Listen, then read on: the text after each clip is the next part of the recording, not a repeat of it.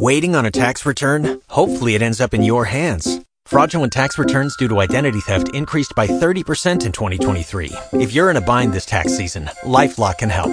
Our U.S. based restoration specialists are experts dedicated to helping solve your identity theft issues. And all LifeLock plans are backed by the Million Dollar Protection Package. So we'll reimburse you up to the limits of your plan if you lose money due to identity theft.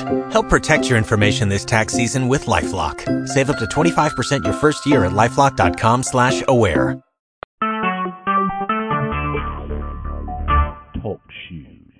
Recorded live. Shalom, phone on the record. This is Minister Shadrick bin Israel tribe of Judah, and welcome to Thursday Night Fellowship Line. The time now is 7 o'clock p.m. Eastern Standard Time, 6 o'clock p.m. Central. And um, uh, is Minister Priest online? Come on, brother. Shalom, brother. I'll yield to you. Floor is yours. Right. Um, I can't see who's on the call. Uh, let me see what's going on here. Okay, there we go.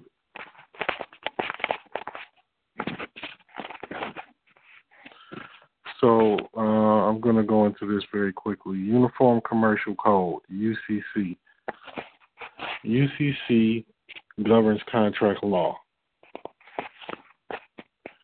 I spoke about this on Monday, but I want to put it here on the record. UCC governs contract law, meaning if you contract, if you have a private contract uh, with anyone or with any business corporation, UCC can be utilized. It does not apply to trying to enforce upon a government official or anything like that. Now, this is very important to know. Now, I was explaining on Monday, and the I was explaining that there are a bunch of people out here who are calling themselves sovereigns and um, Moors and all of this foolishness and they're destroying the people's mind and they're destroying the people's lives for their improper comprehension of law. Nobody in this nation has ever been sanctioned to go help somebody in law matters. Nobody. If somebody does that and they're doing it on their own accord, and if I can verify that, that's grounds for them being put out the nation, and I'm going to tell you why. Because this is not a game. This is not to be doing stuff for people, trying to get rich off of people, and you don't know what the hell you're doing. That kind of stuff really ticks me off personally, but I'm trying to, I'm going to set my personal emotions aside about it and just make this very plain. You're not going to get anybody saved out of some prison or from going to prison with UCC anything, period. That is fraud, that is falsehood, and is destroying the minds and the lives of our people. Leave that foolishness and that garbage alone. Leave it alone and if you, I'm saying this as as being a nation member, if you are found out doing stuff like that, just remove yourself from the nation because you don't get it. You don't get it. This is not a game to be playing with people's lives with that stuff. It's not to be doing scientific experiments on people with that stuff. It's not a get rich quick scheme with that stuff. It's none of that. And I have a real strong dislike and hatred for people that do that crap. Because uh, I've I have personally seen too many lives destroyed just uh, just in Detroit. I've seen too many lives destroyed all those so-called sovereign tricks are lies. I don't know how other, any other say it. They're going to hurt you. They're going to hurt people. So don't get involved in that madness. Colin Kaepernick, uh, uh, this is relative to the standard subject we're going to talk about about where you are in your progress.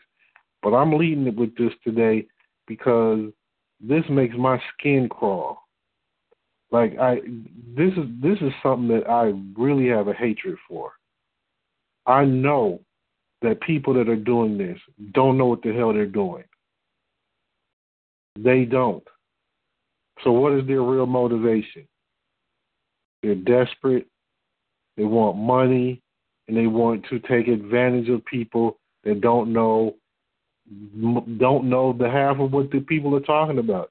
If I start talking HTML language, then you won't. Many of us won't know what I'm talking about. If I start saying IMG equals quote um, six four six six JPG quote end quote, people know what I'm talking about. Some the people that know how to build websites, you know, the common everyday average person won't know. If I start talking like that to people, then what's going to happen is that's going to intrigue somebody's mind. Somebody needs to go on mute.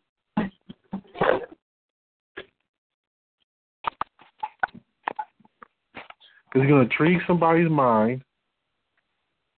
And then if I say to them, hey, I can write this code out for you and I can, uh, you know, make you free or get you a million dollars and I can send this to the Treasury Department. That stuff is a bunch of lies.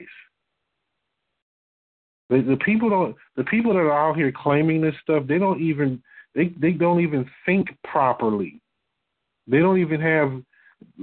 I, I hate to sound like you know like I'm some know-it-all. That's not what I mean. I've been in this thing since I was like what 23 years old. Really, I'm talking about actively. I'm 47 years old. And I'm talking about I've been around this since my early 20s, before I even understood what they were talking about, because I'm from Detroit. And all over Michigan, there's a bunch of people claiming to be sovereigns. I grew up in this. And my teachers, they redirected our attention and and and just barred us from dealing with that foolishness. And I watched over a 20 year time frame countless number of people going to prison messing with that foolishness. So I and then I've seen elderly people like I I, I think I've mentioned this before, but um, back in 2012. This is before I moved to Texas. Right before I moved to Texas, a brother was bringing me um, this uh, a man who was married, and he was just a retired school teacher, and he was married, and his wife was um, in a wheelchair, and he had been messing around with these sovereigns over his house case. Okay, so he had consciously the sovereign the so called sovereigns told him to stop paying his mortgage and that the mortgage is fake and all that, you know, the usual rhetoric, and that they could help discharge his house with this magic pro, um, bonded promissory note BS. Some of you may know what I'm talking about, some of you may not, but if you ever hear this garbage, leave it alone. So I'm saying they told him that, right? So then it didn't work. So as usual, how it worked with with me is that certain people in Detroit just knew me for this kind of stuff. So they would hear about somebody that knew me, and they'd be like, you know, can I meet him or whatever? And then somebody would bring him over to my house, and we'll sit and, and you know go over things. And this was going on for years and I had went through one after the other, a, a new sovereign trick here and there, and every single time I kept shooting that foolishness down. One after another. The Tony King seminars, shooting that foolishness down. The DTC, the the get your ten um what is it, ten social security cards and you're gonna go and open up your DTC account and that's the secret to you getting all these millions. Uh get the black card. I mean just all the just one thing after another of lie after lie after lie, destroying people's minds, destroying people's minds and personalities and relationships and lives. I hate that stuff. I hate it. Since day one, when I started podcasting, um, opening up this nation, first thing I was speaking on is sovereign mythology, and I have not deterred. Somebody needs to go on mute. So I want you all to, to understand what I'm saying here so that you understand this. When you're dealing with uniform commercial code laws, that has nothing to do with the United States. The United States didn't make them. Actually, to be very honest with you, it's codified. This is what it really is. It's codified scriptural law. Meaning, what I mean is, it's translated into commerce. It's Hebrew commercial code. That's what uniform commercial code is, which deals specifically with merchants um, and contracts, those types of things. Okay?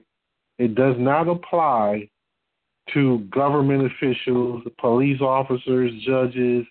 It has nothing to do with that. It does not save you from a U.S. Constitution. You can use it to secure property, to secure security rights, even security rights that you're using for your true name so you use it as a public notice. But it does not give you rights. Period. Cedric, am I clear on this? Brother, I was I was like, you must have must have felt this conversation through a conversation I had had like last week I think it was I had this with uh the um some students in the nucleus class.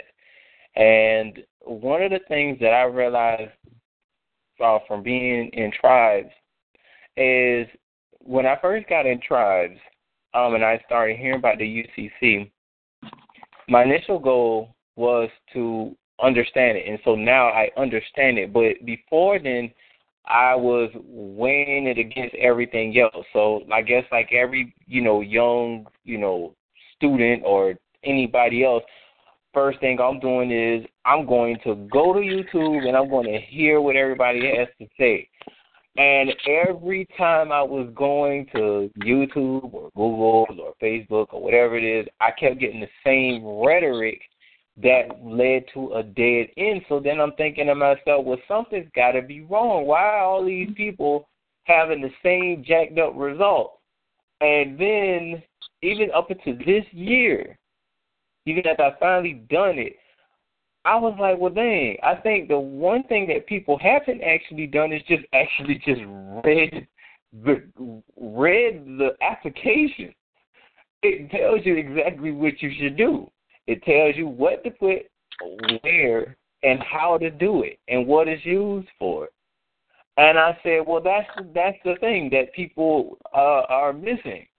They're going to YouTube to you know have people tell them what it's used for instead of actually figuring out, you know, what it is. Okay, read it.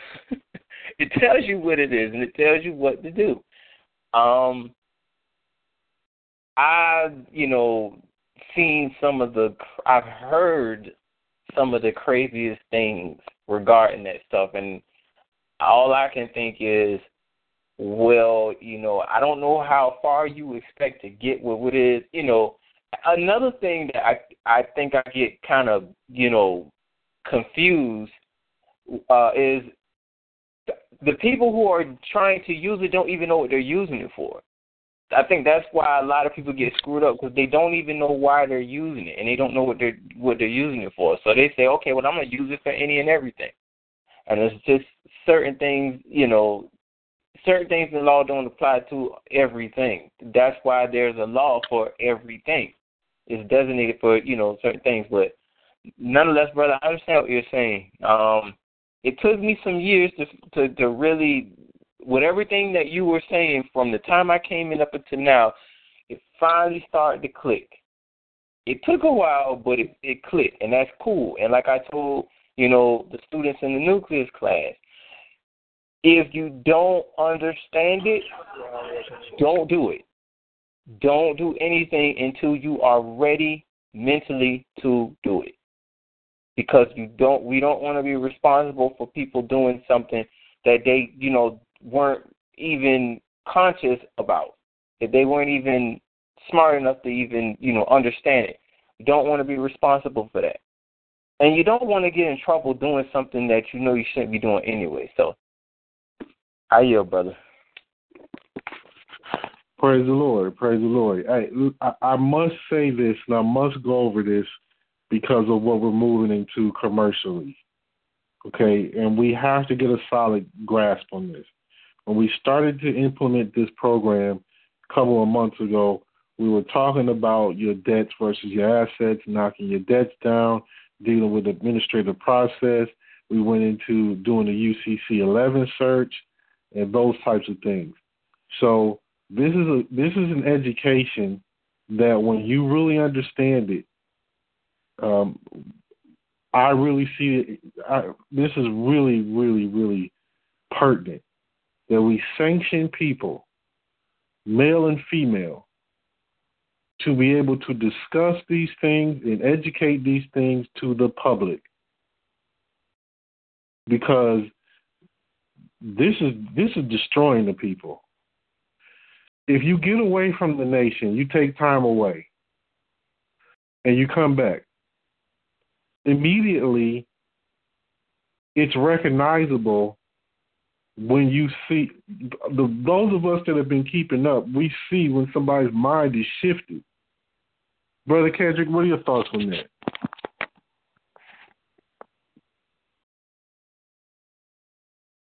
Shalom, Shalom Nation. Shalom. Um, I I've just logged on, and I'm on the end of this conversation. But as far as what you've been showing us and teaching us uh, for the time that I've been here about these sovereign in, individuals and the foolishness that they have perpetuated, all stemming from the Montana militiamen, which is where all this madness started. And then people don't realize that all of them are in jail and dead and got busted. But yet and still, everybody is still propagating that BS. And they just still haven't learned, just like what Minister um, Cedric said. Read it. It it tells you what to do and how to do it. But no, our people want to go on YouTube, view some videos, and figure out, oh, I got it. I'm going to do it this way, and I'll solve my problems and then boom, they wind up in a big a hole, bigger hole than where they started at. But like you said, you've never sanctioned anyone, and I agree with you.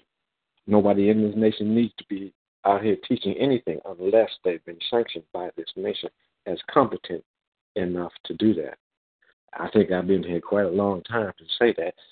I don't even speak on the issue because I know I understand as much as I've learned these many years, and I still don't speak it without first running it through the administrator and getting proper permission to speak to it on a on a group level. That, in my opinion, is the correct procedure and the way to go. If you don't do that, Well, you're a bigger fool than you'll ever think you are. Uh, I yield, sir. Praise the Lord. Tada. Um, yeah, and and over the years, I'm saying like, see, people approach this thing. Um, they they want to turn it into racism. Then then once they heard this nation speaking out, you know, there were no Hebrew groups talking this. Period. There's really really very few people talking this stuff when we originally started but there were definitely no Hebrew groups talking it. Okay, so Hebrews got wind. They couldn't get into the nation, or they couldn't get in contact with us to get in. They either got rejected, they were not accepted because back then it was really like I was consistently saying no, no, no, no, no. Um, you can't get in this nation consistently to to and it was a whole lot of people applying back then. Like the first three to four years, it was a, which is let's say 2011 to like 2014. There was a whole lot of people applying consistently, and over 70% of them were rejected. That, there's no lie and I have every single application in email filed away, exact time it was sent and everything. And the reason why is because I kept recognizing, um, like I'll give you an example. One guy, he was a Hebrew, and um, like, "Yeah, I've been a Hebrew for twenty something years," and he wasn't with any of these particular camps, but he was like, um, "I'm also a Hebrew scholar. I'm a professor. I went to uh, I want to say Cairo University, if I remember correctly, but whatever it was, he was this professor. He had all these Facebook followers. He had all this influence. Okay, so I started talking to him about things, and he was like, "Yeah, I've chosen you." like you've chosen me. What are you talking about? I decided. I decided that I belong with um, I belong here in this nation. I said, no, sir, that's not how this works. And he would not listen. I said, you, you have to be approved. We have to make sure that the criteria, the criteria that we are standing on, you meet it. Well, what's the criteria? You have to fit one of these 12 tribes as defined, defined on the website, and you have to know something about what we teach. What do you know about what we teach? The guy didn't even know anything about what we teach. But he's this professor scholar. Then he go while I'm on the phone with him, he goes on the website and he looks and is like, "Oh, wait a minute. Um, but what about the tribe of Dan?" I said the tribe of Dan was di- dissipated. Cause wait, his argument his argument was the tribe of Dan is not on here, and um, there are uh, uh, a whole lot of people that are Danites I said the tribe of Dan was dissipated according to the scriptures, and I can show it to you. So there is no more tribe of Dan, right? So he's offended now. Okay, so he's telling me how the Most High told him that he's supposed to come into this nation, that he's supposed to bring all this knowledge and all this information that he has to us. And I'm like, you don't even agree with the chart and you don't even know what we what we teach. Now, why why would somebody in this kind of state of mind even apply to a nation that they don't know anything about? like really? Okay. So over the years, I've had people t- literally tell me. Um, one guy tells me, "Yeah, I'm the one. I'm supposed to unify all Hebrews everywhere. Um, I'm the one that's supposed to go to the fire, go through this fire. And um, I said, well, if you're supposed to do that, I don't understand why you would apply with us. Why don't you just do it? You know, because you're saying the Most High sent you to do it. You don't need us. And and every every time I hit these people with basic common sense, reality, they get a shock therapy and they would get offended, and I, I would be try to be as nice as possible, and they wouldn't show me that they were offended, but then later on, now they talking junk about us. oh, and they're lying why they couldn't get in, why they're not in. Oh, I decided I didn't even want to be a part of them. No, that's not what happened. What happened was you were not accepted. So then they became some of them became angry and disenfranchised with us because they said, you know, to themselves, well, I can't talk to anybody. Well, that's kind of by design. It's good that you can't. The people that you can talk to, if you don't know who they are and how to reach them, that's not my fault. Okay, so good. You can't you can't talk to anybody. That means we have a tight knit circuit here that makes it a little difficult for you to just walk in these doors. Okay, that's good. Now, so these people get angry and then they call themselves wait, one of my closest friends who is a who is a Hebrew priest with one of these camps now. Um, and he wasn't when I met him. He was a Christian when I met him. I'm not gonna say his name, but he's a high level Hebrew priest of one of these camps, street camps and I wouldn't even let him in. And he started uh, learning the Hebrew from me, and I wouldn't let him in. And so all these people get angry, and then they call themselves going studying the law and trying to gather all this stuff up and trying to do what we've been doing, and getting themselves into trouble. And then when the stuff didn't work, they couldn't figure out how it wouldn't work. Now they're trying to send in spy, spies. How are, how are we doing certain things that they can't do, that they don't understand, that they don't comprehend? So now they're sending in spies. And I'm catching them here and there, here and there. I caught probably 99% of them. Spies. Spies from Moorish camps, spies from Hebrew camps. And the couple that did slip by me ended up washing out quick anyway and I learned later that they were spies. And they, a couple of them actually admitted it to me. Long story, but they admitted to. Wait, let me say this. They admitted it to me through email. A couple of them did. Anyway, UCC, UCC Uniform Commercial Code is for contracts. Okay, Constitutions are contracts. Constitutions are covenants. Covenants are contracts. When the scriptures are talking about covenants, it is they're talking about contracts. Now, when it says we have a covenant with the Most High, that's a contract. So this is a contract with nature and the universe itself. Meaning,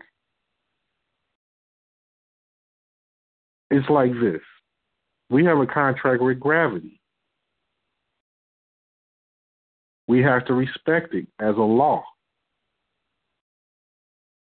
You try to you try to break that contract and you can end up dead.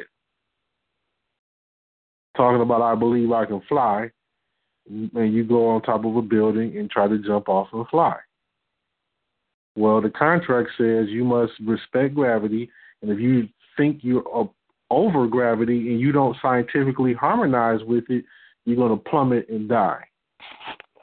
Simple as that. EK, did that last statement, did that make sense what I just said? Yes, sir, brother, it does.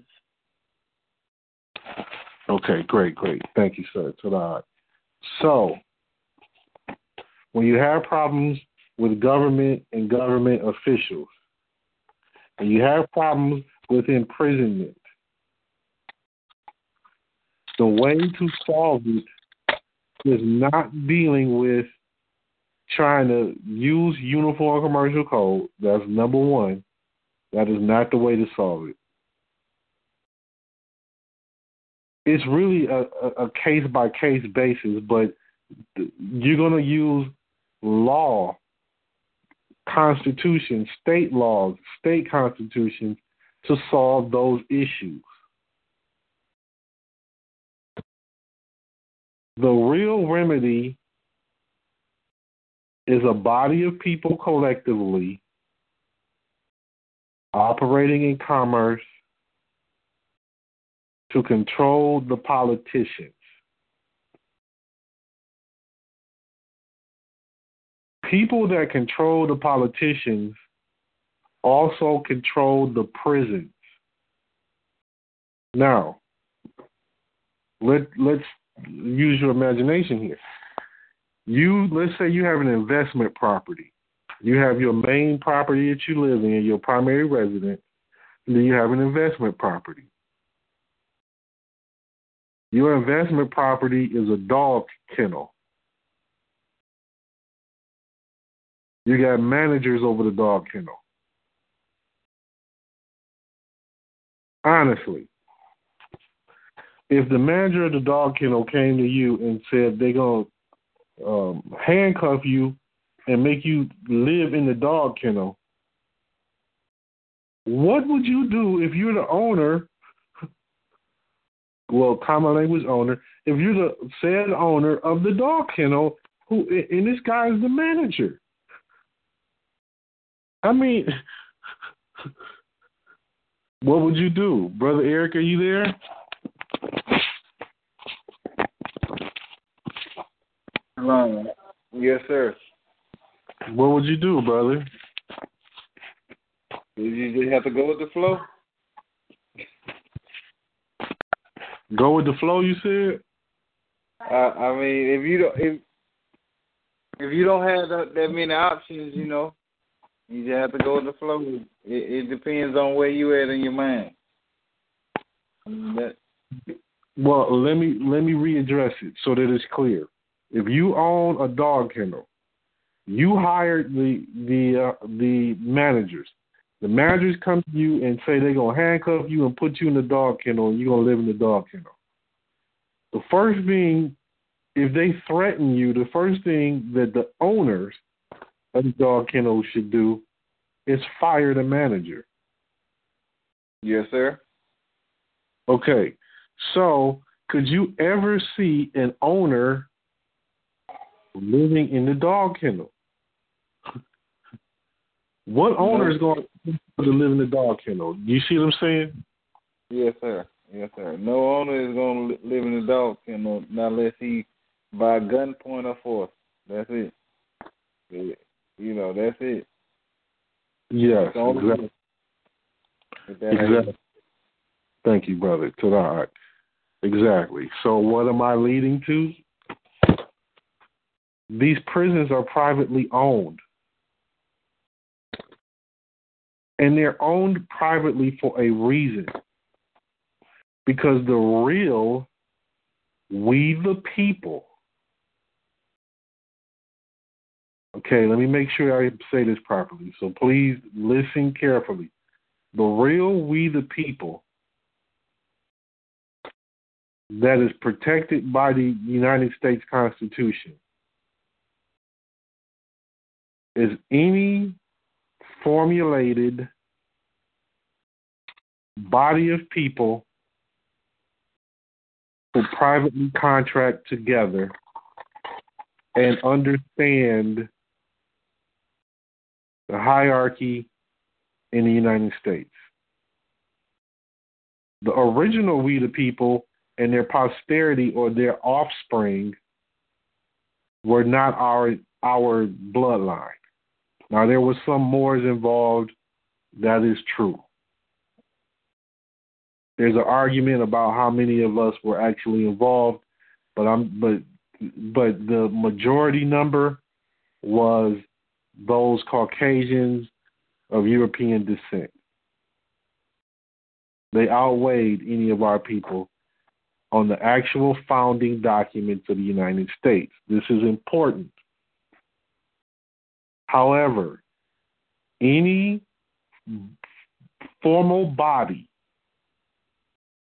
of people that understand government law and commerce at any time can be we the people to, to this Constitution. You have to understand why. This is something that's really kind of difficult to stomach because most of our minds we think of America as just the most wicked place ever. Okay, well, it's all of these wicked things combined together, but the law is not. The reason they, the real reason they started the United States of America, one of the real reasons, was to try to stop the senseless bloodshed and enslavement and war between these races. So flip your mind around. Stop. Don't just for a moment. let me just explain, because it's hard to see because we because we're on the opposite end, getting our asses whipped. Excuse my language. We're getting murdered out here. So we, this is hard to see. Okay. The Great American Melting Pot. The land of the free. If you really look at these things, see, we've been taught to hate these things by our people, by the, the so called conscious community. We've been taught not to be able to see through the hatred that they keep teaching us. Forget all that stuff that you, you look at them and hate. I'm talking about the principles. The principles. Forget what they do wrong. Look at the principles. And, and what I'm going to tell you is this is a prison colony to those who do not wake the hell up from idolatry and come together as their own body of people. How in the world do Arabs come over here and rule in their own communities? And their communities are either well off, rich, or wealthy. How is this happening? How do Chinese people who just in the year 2000, listen, 1997, 98, Bill Clinton made a deal with China to bring them up from a third world status. I hope you all are hearing me. These people were considered a third world, China who's ruling right now in the commercial world of the earth, who has overtaken the United States. That just happened with Bill Clinton in 1997, 98. We're not even talking, we're talking 20 years, uh, about 20 years. In 20 years, these people came from a third world status to global rulership. And believe me, is not worshiping idol gods. They understand government law and commerce. Okay. So when you weigh that against us here, all these people come to this one location that is a quote unquote melting pot. And no, the United States is not the first melting pot on the earth. And it was is specifically designed for those who get it to rise up out of your condition. The scriptures just happen to say that this is going to be destroyed, but this special 144,000 people are here and they're going to rise up and they're going to lead multitudes. That is not a coincidence. This ain't spookism. This is real. Okay, now, all this uniform commercial code, this and that. They have created that into a religion and they got people religiously worshiping it. And if you try to tell them that this stuff is not real, they get angry, they get volatile, and they will backstab you. They, they will talk bad about you. Anybody has anybody experienced this other than me with this sovereign madness? How these people are I see it all yeah. the time. Yeah. So, and I used to see yeah. it a, a lot when um I used to uh be the type of person who went you know went hard about you know the Bible and you know proving that you know our people were you know the people of the Bible. But once I understood in my mind what was going on, it was just certain things that I just realized you you just need to be quiet about because because I feel like everybody isn't ready to hear certain things, and some people can't handle certain truths, which is what you were just speaking on. When somebody is confronted with something about you know a, a idea conflicting with what these people have watched someone say on YouTube, rather. Let me say it that way, because these folks will swear they researched it. Um, it, it it messes up, you know, it messes with their mind because they're thinking to myself, well, hell, I done already done told these, you know, hundreds and hundreds of people on my YouTube page, you know, hey, all you need to do is go and tell that clerk, you better put this UCC on and file it, or I'm a I'm a I'm gonna put a lien against you, and I'm gonna take your whole four million dollar house and this that and the other. It's it's messing up their psyche because you got to figure out in your mind, you know, you're trying to figure out in your mind, like, how exactly does what you're saying work with the laws that they have in place for such a thing? Because what you're saying is not the law. What you're saying is garbage.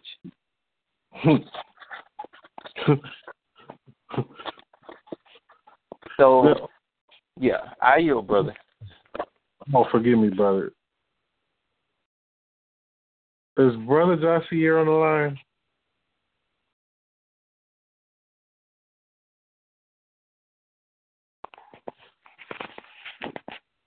Is Sister Shanice on the line?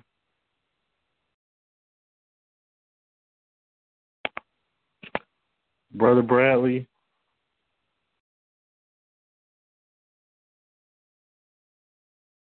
Brother Deshane? Yes, brother, I'm here. Okay, Brother Deshane, I need to speak with you briefly when we get off the line. Is uh, Rahamia here?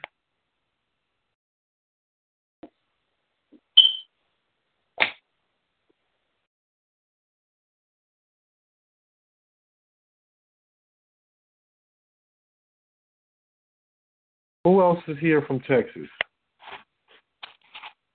In Texas.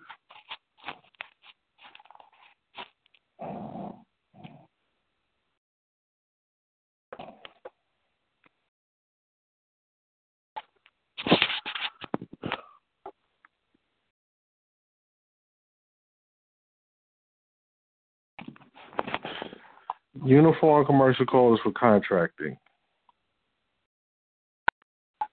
Private contracts.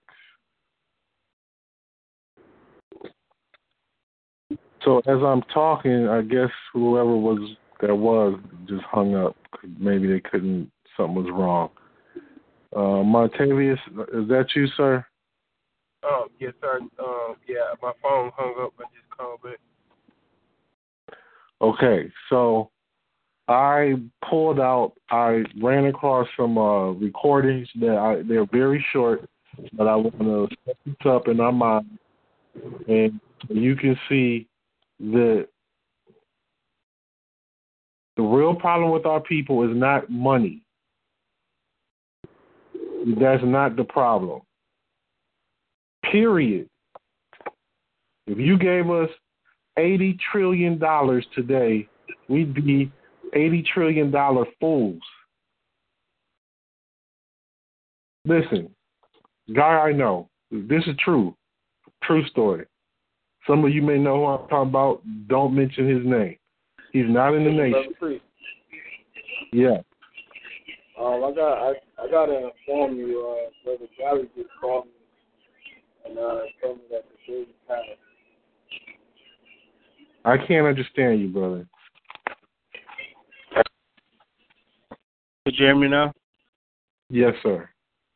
Um, I'm I'm sorry to interrupt, but brother um Bradley he uh he texted me and uh told me that the baby passed away. What? Yeah, they uh they supposed to be delivering the baby tomorrow, but the baby passed away. Oh man. Um, Oh, no. ask y'all to keep him in prayer. My heart. Yeah, that Oh. kind of touched me, man. Kind of hurt me a little bit. I'm gonna go see him tomorrow. For those who don't know, I think I should share this with you all. Sister Shanice and Brother Bradley were in a relationship, and Sister Shanice came into the nation during a time where Brother Bradley was away from the nation. So he had he had just all of a sudden he disappeared from the nation, and he didn't he wasn't coming back. So Sister Shanice was talking to him over I don't know a couple of years or whatever, and she wanted to join. And when she uh, first approached, she I spoke with her on the chat. Um, she said that her ex is the one that told her about the nation. So I did not know, and I haven't asked them um, anything about that. But she said that she was expecting, but that at the time that they were, uh, I guess, not directly involved. They were they were involved, but they weren't. They were like, I guess, chilling for a moment. And I didn't want to speak on that relationship because I still don't know, and that's really none of my business. But so you all know, Sister Shanice is the one that has the four children, and she had one on the way, and Brother Bradley is the father of the one that's on the way. So for them to lose the child, and they were really they were really growing together, and it seemed like everything was going really well. So wow, that's a tough one. My heart goes out to the brother. Um, my prayers are with the brother. Let us all take a moment of silence to speak to the Most High and uh, send out prayers and positive energies.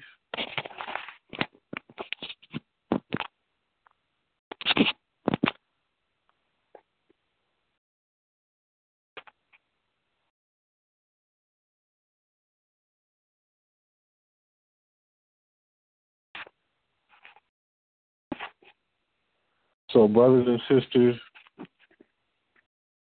the scriptures say when we pray, go pray, go in the closet, as the Christ is describing to you. Go, go in your closet. He's basically saying, pray in private, pray privately. Um, generally speaking, public prayer where it's a collective prayer is really not what Hebrews have done, and it's really kind of against the scriptures. So when you do pray together, or you're in that kind of position, it's best so that there's no um, ambiguity here to have your silent moment collectively so that you are individually having a private moment with the Most High. It's not about going out and announcing to the whole earth, hey, I'm about to go pray. It's time for prayer. That's it's supposed to be a private thing. So just keep that in mind. But uh, thank you for sharing that, brother. That was very important that we all know that, so that um, Brother Bradley and Sister Shanice and their um, their offspring is all in our prayers. Oh Lord,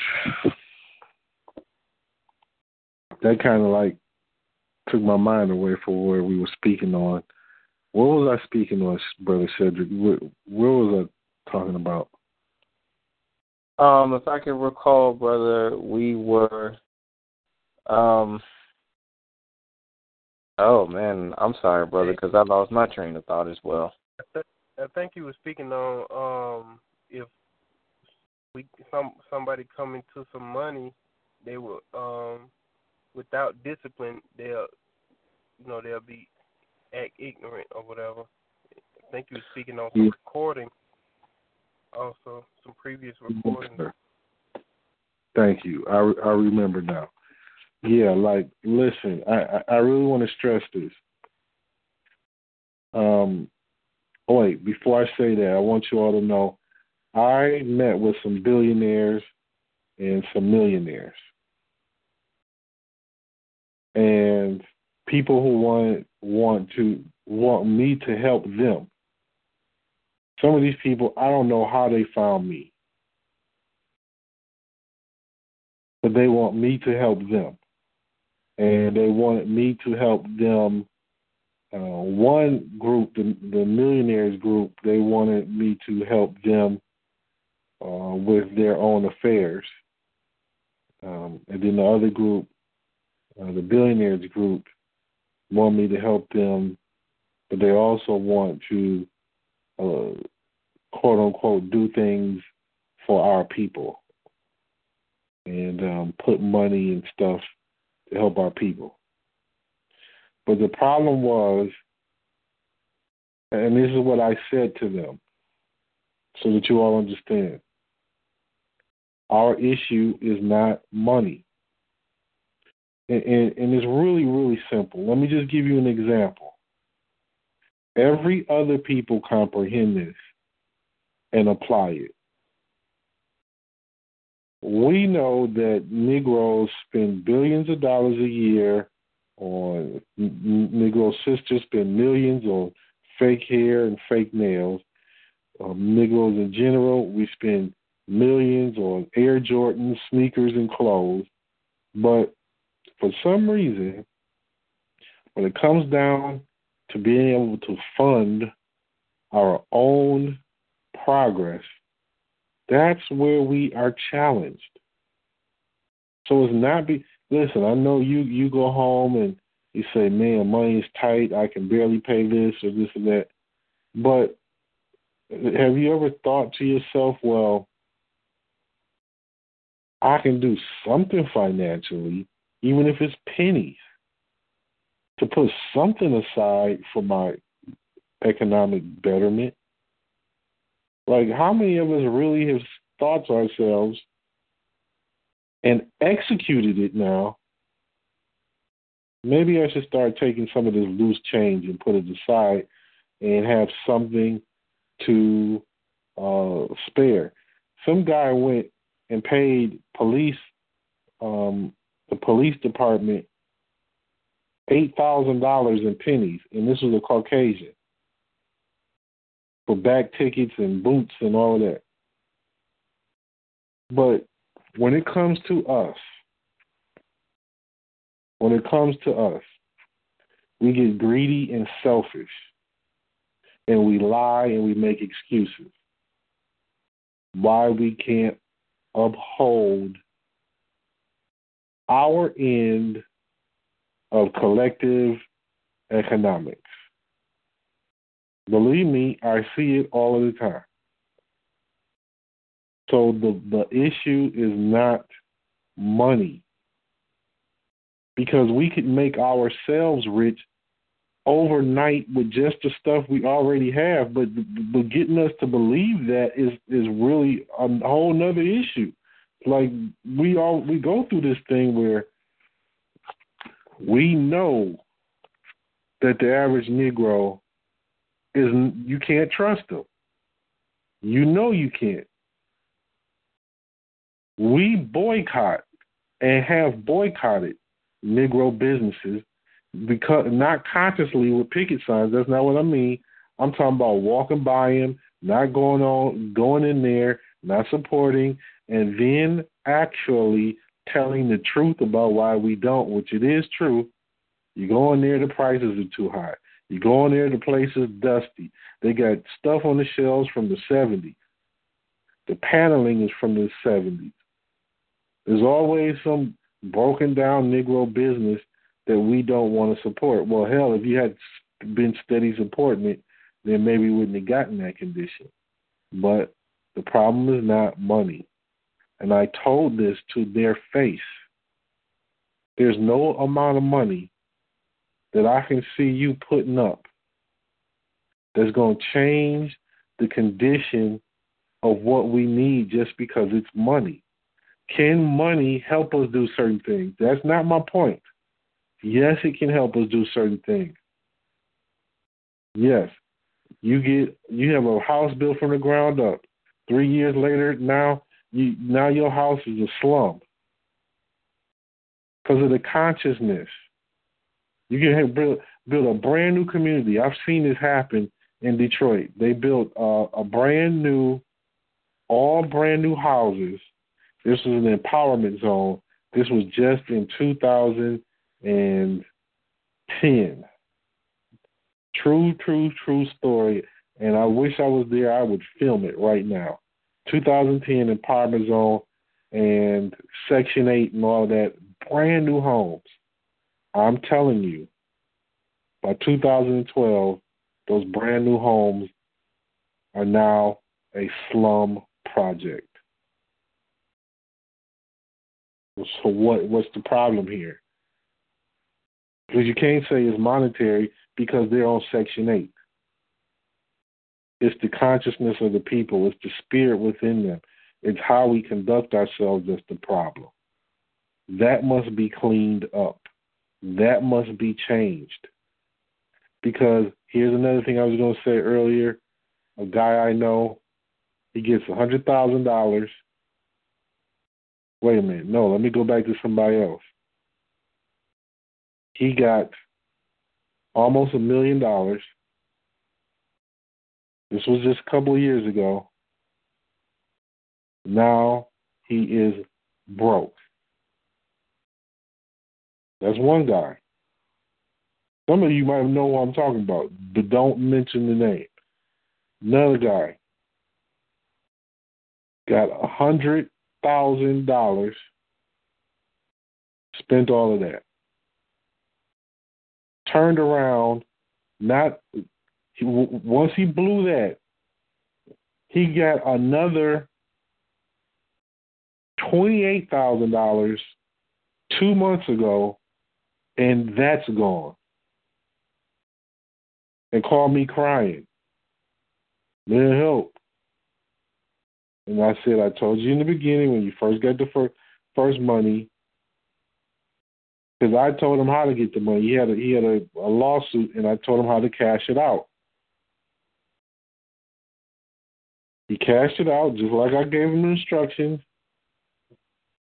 Didn't offer me a quarter, but that's another thing. But this shows you where our hearts and our integrity is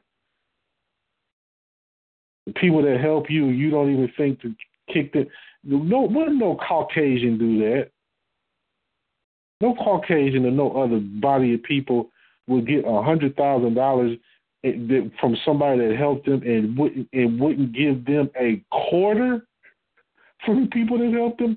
Only a nigga would do that.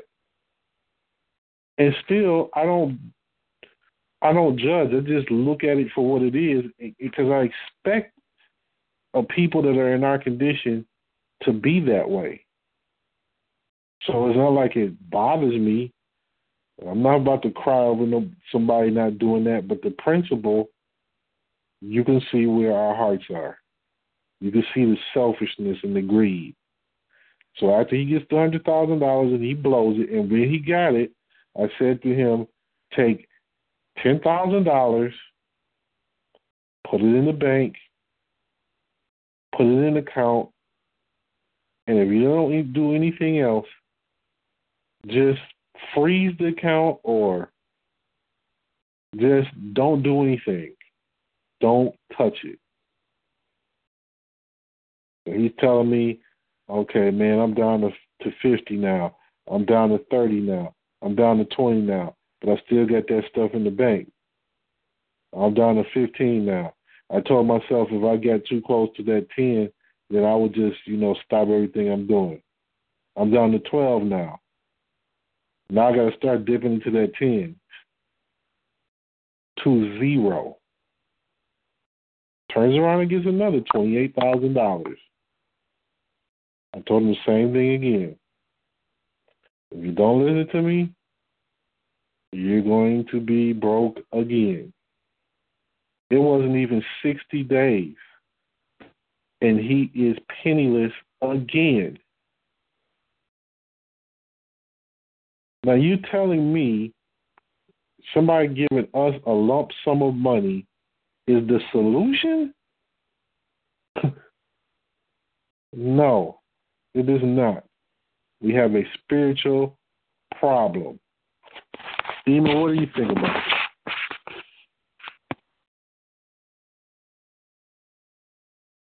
Shalom, shalom. I, I I totally agree. And you know, I, I realize that people our people are like this.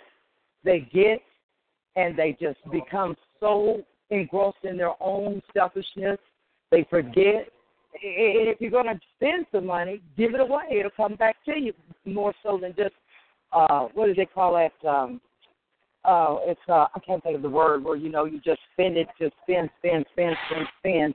And you know, we're like that. Our people are like that. We're not disciplined. And I see that like you said, put it in the bank and everything and also invest your money. Take and invest your money. Do the few little things you need to do for yourself and your people or your loved ones, but uh invest your money, lock it down, and then you can see, you know, you can see some progress in what you're doing. But I keep on like that. I have had my own children have gotten all kind of money. Honey, they don't think about no thing. They think. I, I'm probably lucky if I get ten dollars out of them. But that's the way our people are. They're in a bad state of mind condition. They don't care. When they get it, it's like, and, and they don't understand what it means. You know that that money they get is fiat. They're not understanding the true significance. And I was thinking like earlier when you were talking about um the um, you know how um, the UCC and you know I talk to people and I tell them you don't want to mess with that if you don't know what you're doing. And then I ask them, well, where did it originate? When did where did the UCC originate? Uh, they don't even know that. They don't understand the concept of it. And I also see that a lot of conscious people out here they're they're uh it is a religion. This UCC is a religion like other things are religion, and it's a, a profitable uh, religion, you know, to them, and it's really really hurting our people. And from my standpoint, being around the people I am here with, everybody is just in another state mind condition, and to me, it's pretty scary, brother priest. It's really really really scary. So I try to get as far away from it as I can and learn what I need to learn to help my people and, and, and do the things I need to do to get ahead. And that with that, I yield. Praise the Lord. Praise the Lord. It, it, that that's the whole point. Listen, money is not our issue. Our issue is unity, real love. Real love and commitment to one another. And sacrifice, man. Love will make you sacrifice. And stop making the damn excuses for why you don't, won't, or can't. It's ridiculous. It, it it makes no sense when you call yourself unifying and loving one another, but the greed and the selfishness shows its ugly head. And here's another problem. Stop trying to play hero ball. Stop trying to be the hero. Stop trying to be the hero. Here's how you be a hero be a hero for conquering your own trials and tribulations and personality quirks. Conquer that. Because we got a couple of people that have taken leaves of absence and stuff like that because their mind is focused on, I'm not talking about anybody in particular, but their mind is like, okay, I'm going to go away and I'm going to bring back all this money to the nation. You don't get it. you don't get it. See, even with this program we're doing, this is about us working together. This is about us building our wealth from the ground up. This ain't about somebody handing it to us. They hand it to us, and then we're slaves again. and and then when they foreclose because you didn't handle your duty, you like if you were in the tug of war and then you rest, you're in the middle of the pack, you take a rest, and you're like, oh, my little pulling is not gonna make or break us. Just because I'm not doing my little part, that's not going to hurt us. I don't really have that much strength anyway. Sure enough, one link, weak link, breaks the whole chain. So, excuse me, I'm walking through my house with these big uh, high ceilings. So anyway, um, I want to make this clear. Really, all you're dealing with in your entire life is truth versus falsehood and contract. Meaning, truth, your word is bond. Your word is contractually obligating your soul to honor your word. Brother EK, what I just said, did that make sense? Yes, sir, brother, it does. Can you explain it in your own words? Yes, sir. You know, basically, you know, you, whatever we put out into the universe comes back to us. So if we contract with our words, if we put our words on something that we're going to do, you have a fiduciary responsibility to keep that end of your bargain and whatever it is that you signed up for. It's basically coming down to accountability, and that's really what contracting does is being able to be held accountable to whatever terms and conditions that you set out to agree upon. And if you don't honor that, there's always repercussions. So this is why it's like, you know, obey the laws, statutes, and commandments. That's the contract we have with the Most High. And like to your uh, example about gravity, the terms and conditions is if you think you're going to fly off a building, you're going to die. That's the terms and conditions. If you don't want to agree with that, then that's what's going to happen. So there's always that disclaimer in the beginning that says this is how you have to conduct yourself. Therefore, act accordingly. And so when we give our word to that, when we say you know, I agree or I am going to perform XYZ, your soul is now obligated to fulfill that obligation. And then you have every right in your means to do so. You can still provide notice and say, look, maybe I want to amend a portion of it so I can have, you know, a chance to continue to fulfill it if a challenge does occur. So there's room for that. But in general, it's really coming down to the contract and is basically enforcing the truth versus the falsehood. Like, are you in truth by honoring the contract, or are you in falsehood by you lying and breaching? And if you're going to do that, you have to know where you stand at all times. So, basically, contract is basically giving um, is basically giving credence to having one be accountable and responsible for whatever obligation that they sign up for and to maintain their consistency in doing so. And now you. Very well put, brother. Brother Deshane, are you there? Yes. Hello. Okay. Now, now listen to me carefully. Let's interact here. When you, everything is contract. Everything is contract, meaning everything is a covenant everything. So hear me good here, brother. If you contract or you make covenant with Satan, and Satan come to collect on that contract, is that wrong? Uh, no. Not at all, no. Okay. You contract with the Most High. And you breach the contract. And you're punished for that. Is that wrong? No. And because okay. go ahead. Go ahead. Like, like the brother was saying, you, you made an agreement, um, and you have to keep hold your hand up, and um, if you you have to keep up what you say you're going to do, and if you don't do it, then there's consequences, whether regardless of who who is with your your mother, your your father, your your child. You make a promise. If you say you're to do something, if you're if you're obligated to do it, then you should do it. Okay. Satan contracts you to sell your right arm after 90 days of this contract. After 120 days, sell your left leg.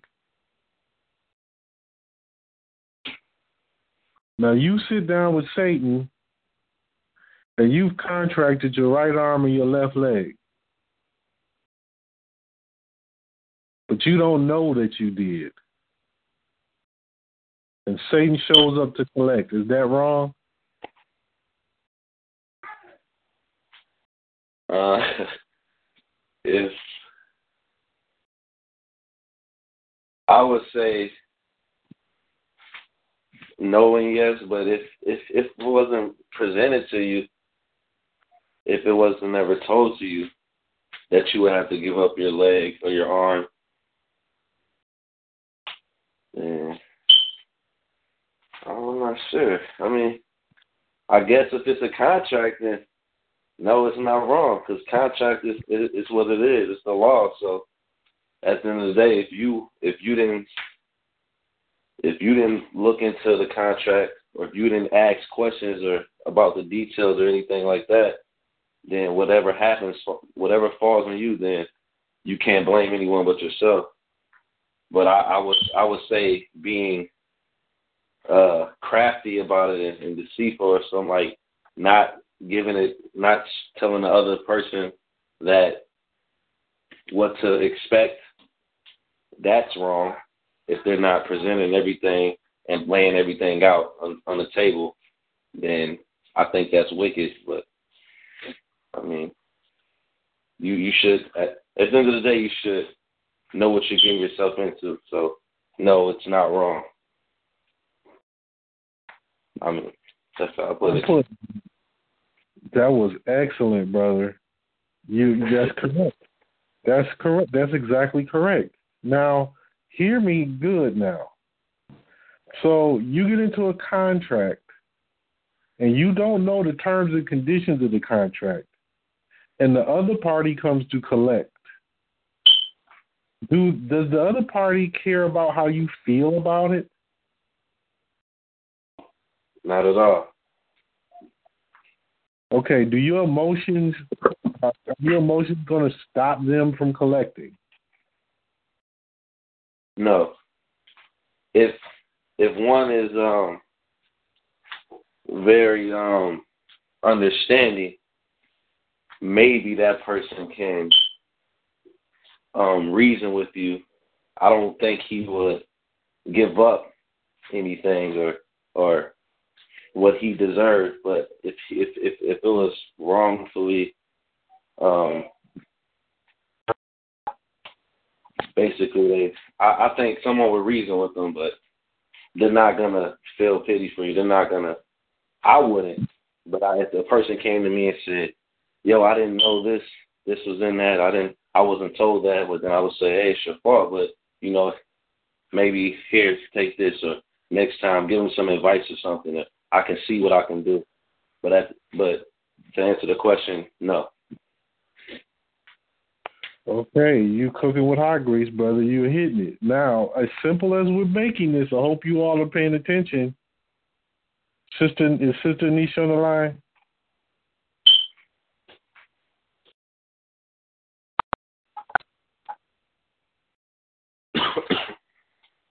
Is uh, Trevon on the line?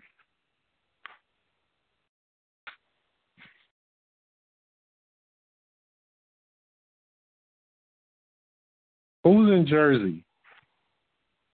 Oh, wait, who's in Jersey?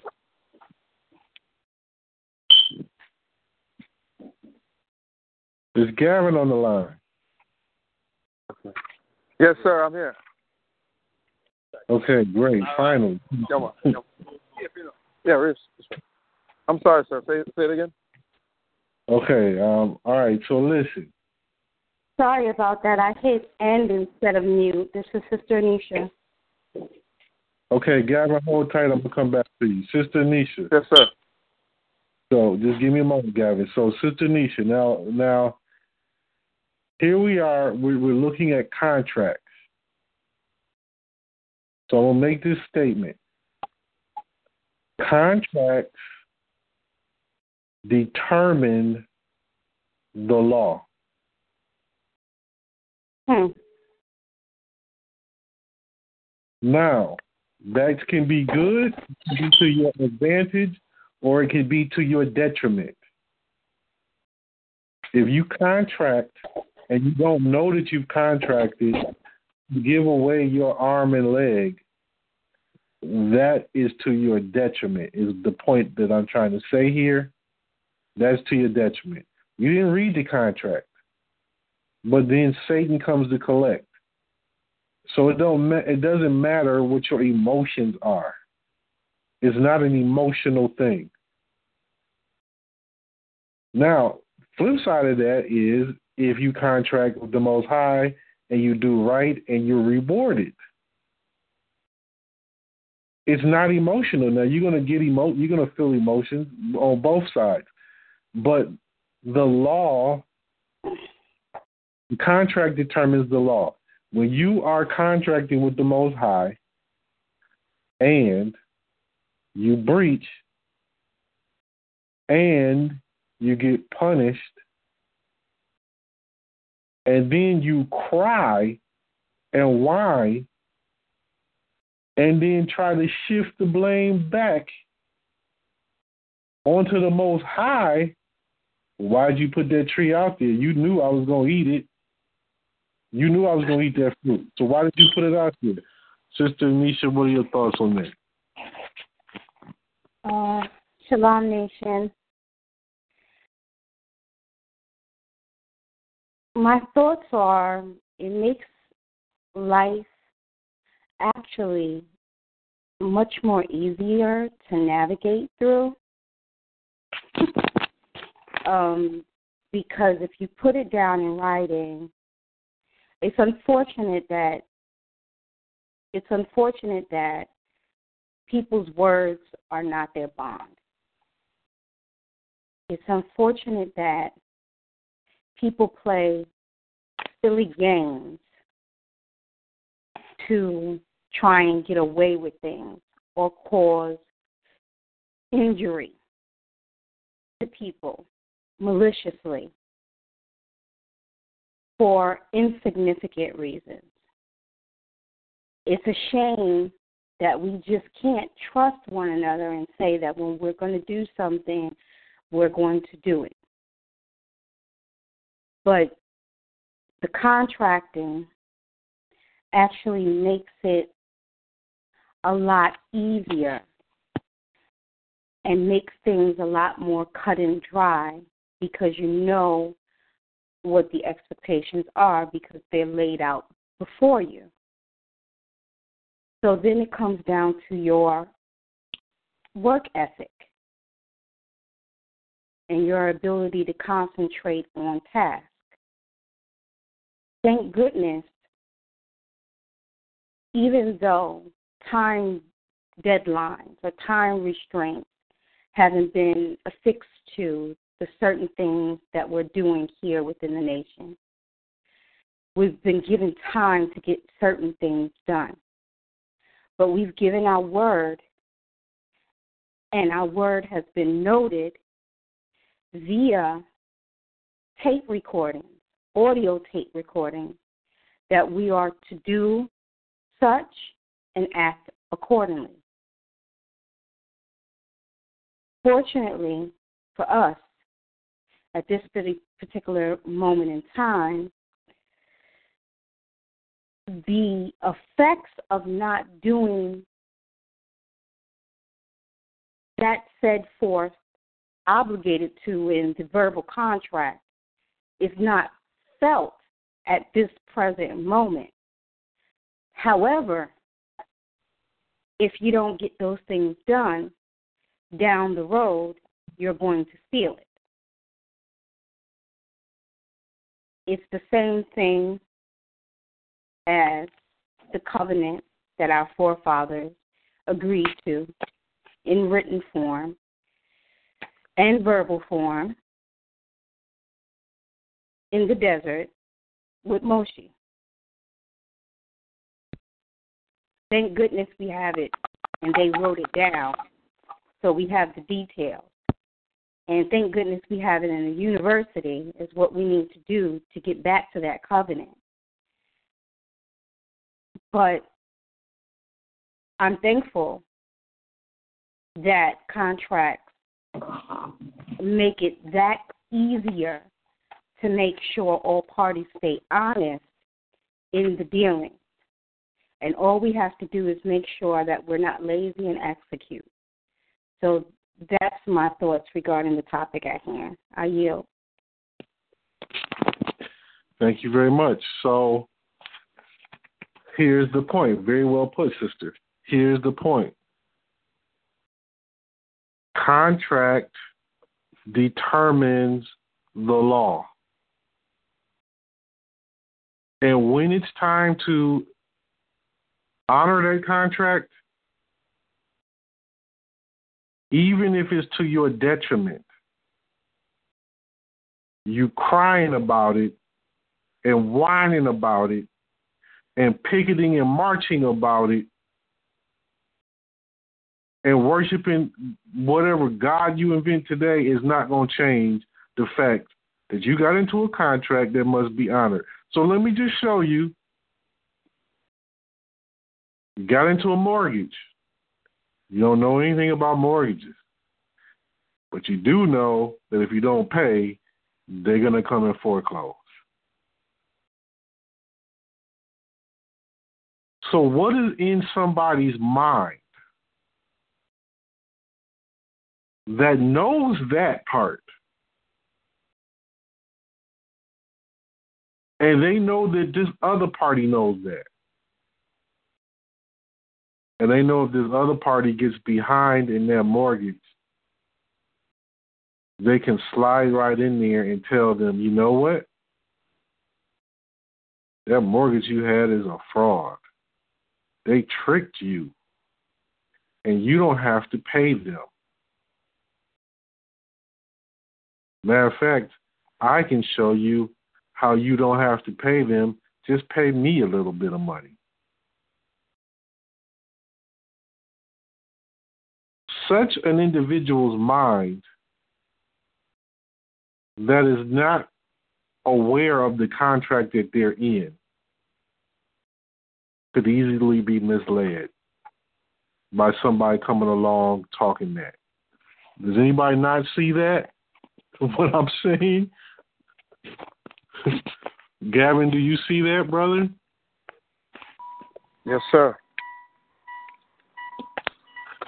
Okay. So, brother Gavin. Yes, I'm here.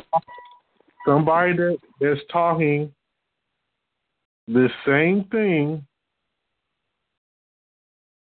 but let's switch it to nationality, citizenship.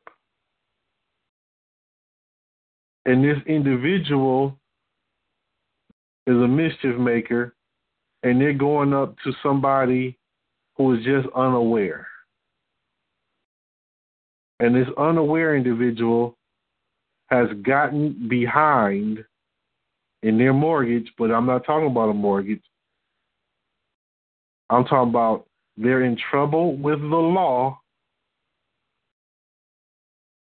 And so somebody comes and says, this deceiver,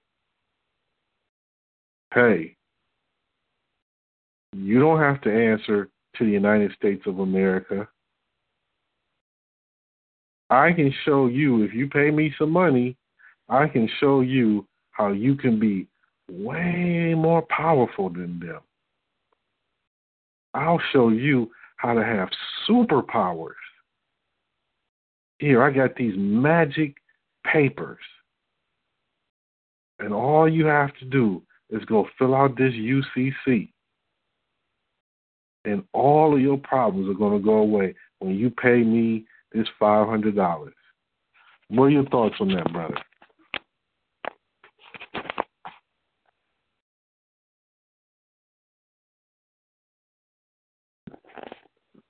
Are you there, Brother Gavin? Brother, I'm sorry. You can hear me now? I can, yes, sir. All right. Sorry about that. Yes. I think that's a person who who contradicts what they even believe in. And I think basically, you know, at this point, you know, that uh you know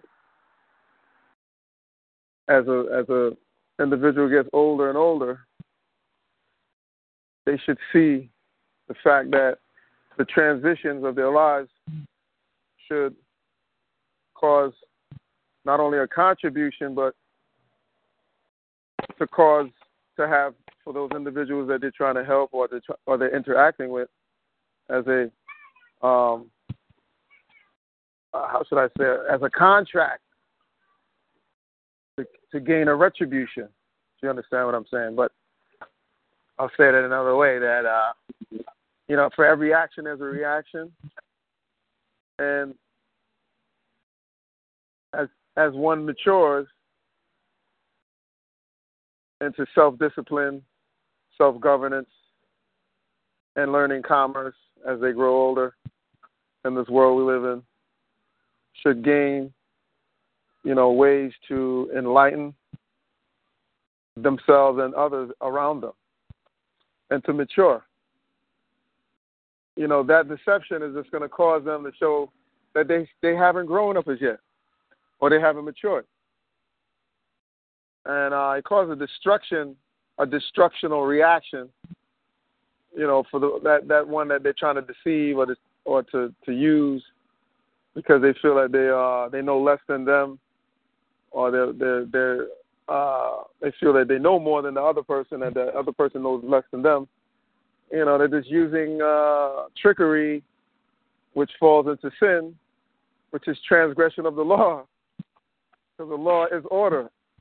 When you act under the law, you, you act in order. By doing the, op- the opposite of that, you just become a deceiver, and you become a doer of evil, which is, a, a you know, as we say, a devil or someone who's a deceptionist, full of trickery and, and all that other stuff. Um, you know, I just I think it's a waste of life when you do that. say the truth, and it causes more conflicts within your own nation of people. You know, and a nation that starts from young it, it's it's a family, you know, like you, the the wife and the and the husband or a man and a woman comes together to create that nation that should reflect the mother and the father or the you know the the husband and the wife. And if that model is created and built on uh you know trickery or destruction or or, or you know deception, then it spawns into uh, into a, a country or a nation of people like Babylon. You know how the, the symbolism of how Babylon was all the way up until now, as we see in today's in today's world. You got like many Babylons all over the world, city to city, country to country. People doing anything and anything they, everything they want, and, and creating um, chaos. And then people come with the law and create order out of chaos and then we get we fight against that that order to say, oh, I want my rights, like you said, protesting. Oh, you know, we should get these rights, but you still act out of, because of the transgressions of your grandfather, your grandmother, or your great grandmother, your grandfather, or even your mother or your father creates you to live in that destructive behavior until you understand how to get out of it. You will always live it for the rest of your generation, you know, and, and, and, and I'm sorry, your life and, and your generation to come. That's how I feel on that. And with that, I you, sir. Thank you, brother. You hit it. And yes.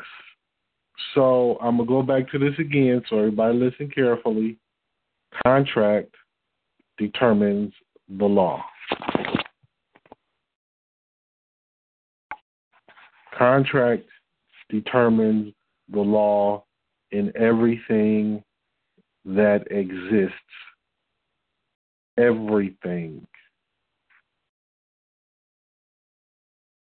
It's not emotional. It's not racism. It's not personal. It's not bigotry. It's not, well, it is prejudice, but it's prejudice in the sense that whatever you breach in a contract is going to treat you as a breaker of your word, as a breacher of contract. And it's going to discriminate against you because you have breached the contract. So, when you're in government, you have to understand I don't care what any of these people are telling you. It is not racism that is our problem. Listen, listen. Colin Kaepernick, he's standing up for Negroes. Negroes are being murdered by the police. We went over, not everybody here has been involved in this, so I'm going to have to post this so that everybody can hear me really uh, speaking on a, B, C, and D class. Okay. A, aristocracy. B, bureaucracy. C, commercial entities. D are the disenfranchised. The bureaucrats, class B, serve class A and class C. Class D is outside of this group A, B, and C. So, Class D, being disenfranchised, has no voice.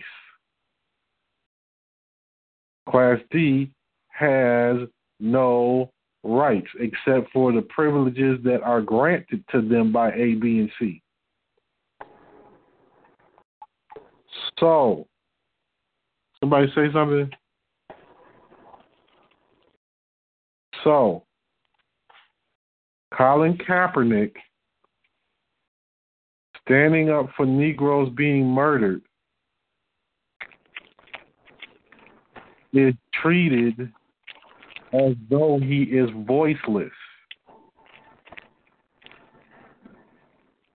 From an emotional perspective, emotionally, it's like, why do you all not see why he did this?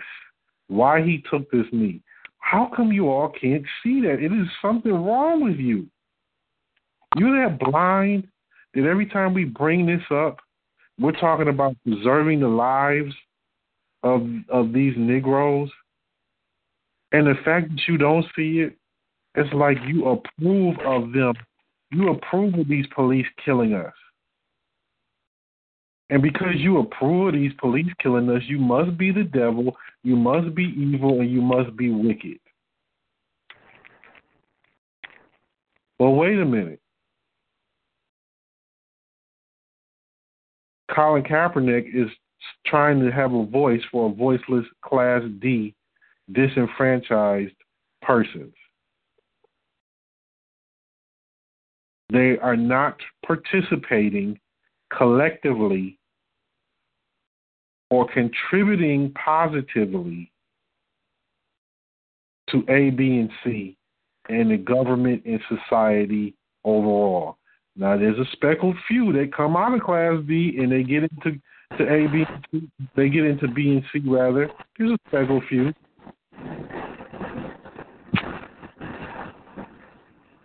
Somebody needs to meet. There's a speckled few that come out of Class D and they get into the B class and the C class. They become a bureaucrat, meaning a police officer. They become a bureaucrat, meaning a mayor, a step, a, state representative, something like that. So they're a bureaucrat.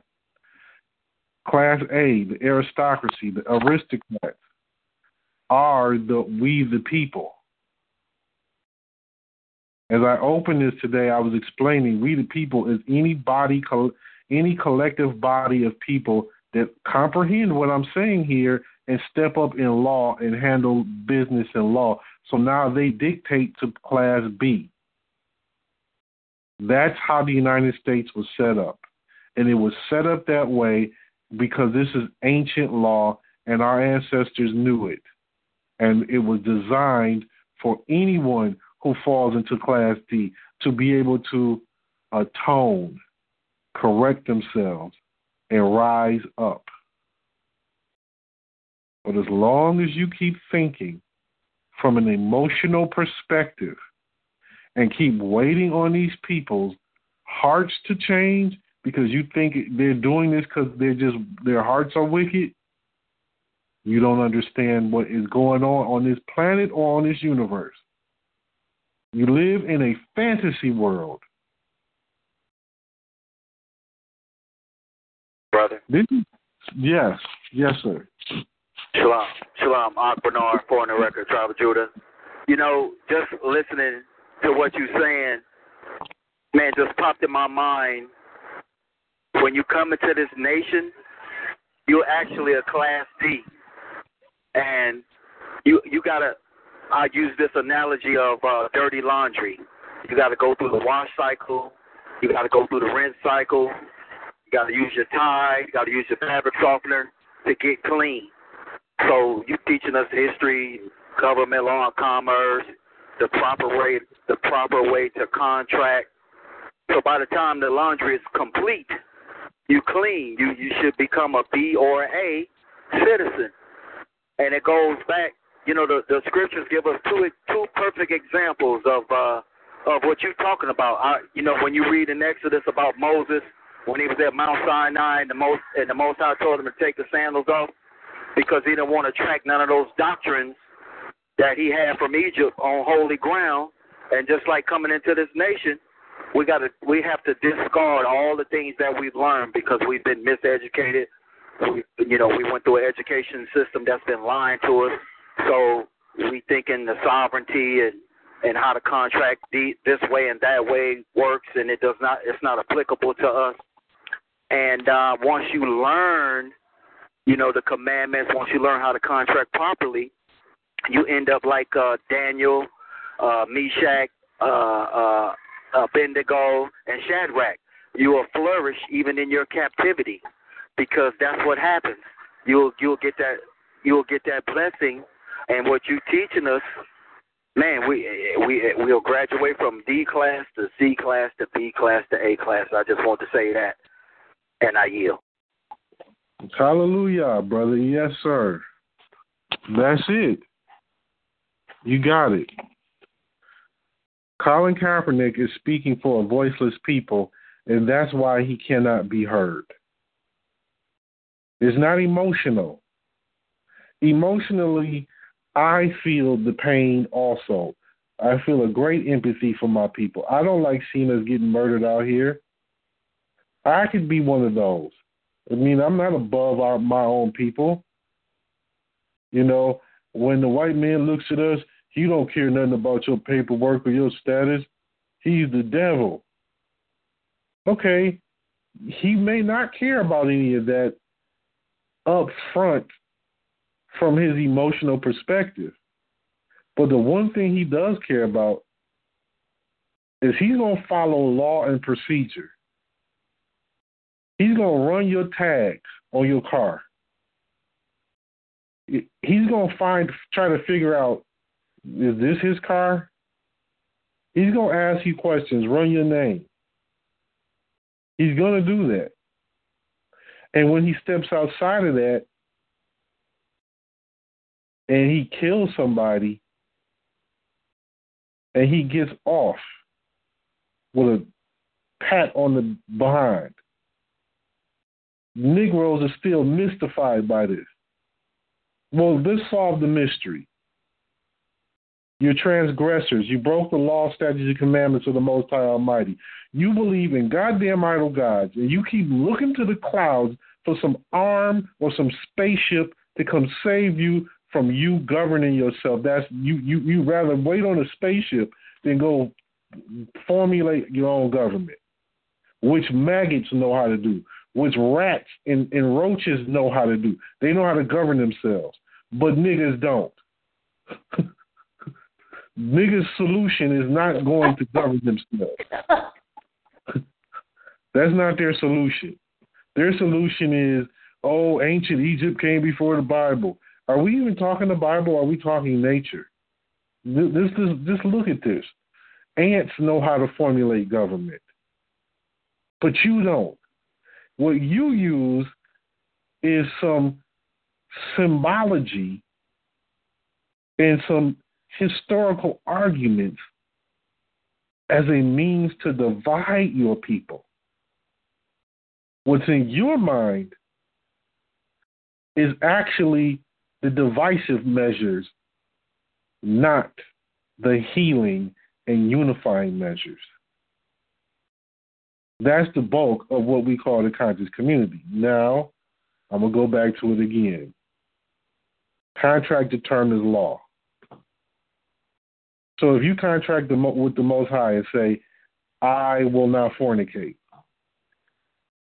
I will not commit adultery, I will not steal, kill, and you do any of those things, it's not up to you how the Most High is going to send punishment upon you. You don't determine that. You just know the punishment is coming. Our problem is we want to escape that punishment, and then once we get in our behind spanked, we won't make excuses for why we were never wrong in the first place and we should have never been spanked. That is a psychologically ill people. Now, again, contract determines law. Sister said, Sister Nisha said, you know, this is kind of like, it's really kind of freeing, the paraphrase. This really takes the weight off of your shoulders. Yes, it does. Because essentially, I understand this po- police officer, if he pulled me over for a, a legitimate reason, I'm going to speak for myself because this happened a couple of months ago. Police officer, deputy sheriff pulls me over for a legitimate reason, and I was wrong. And I didn't know I was wrong.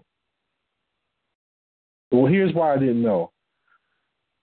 Sister Torah removed, had stepson remove the front plate on the car.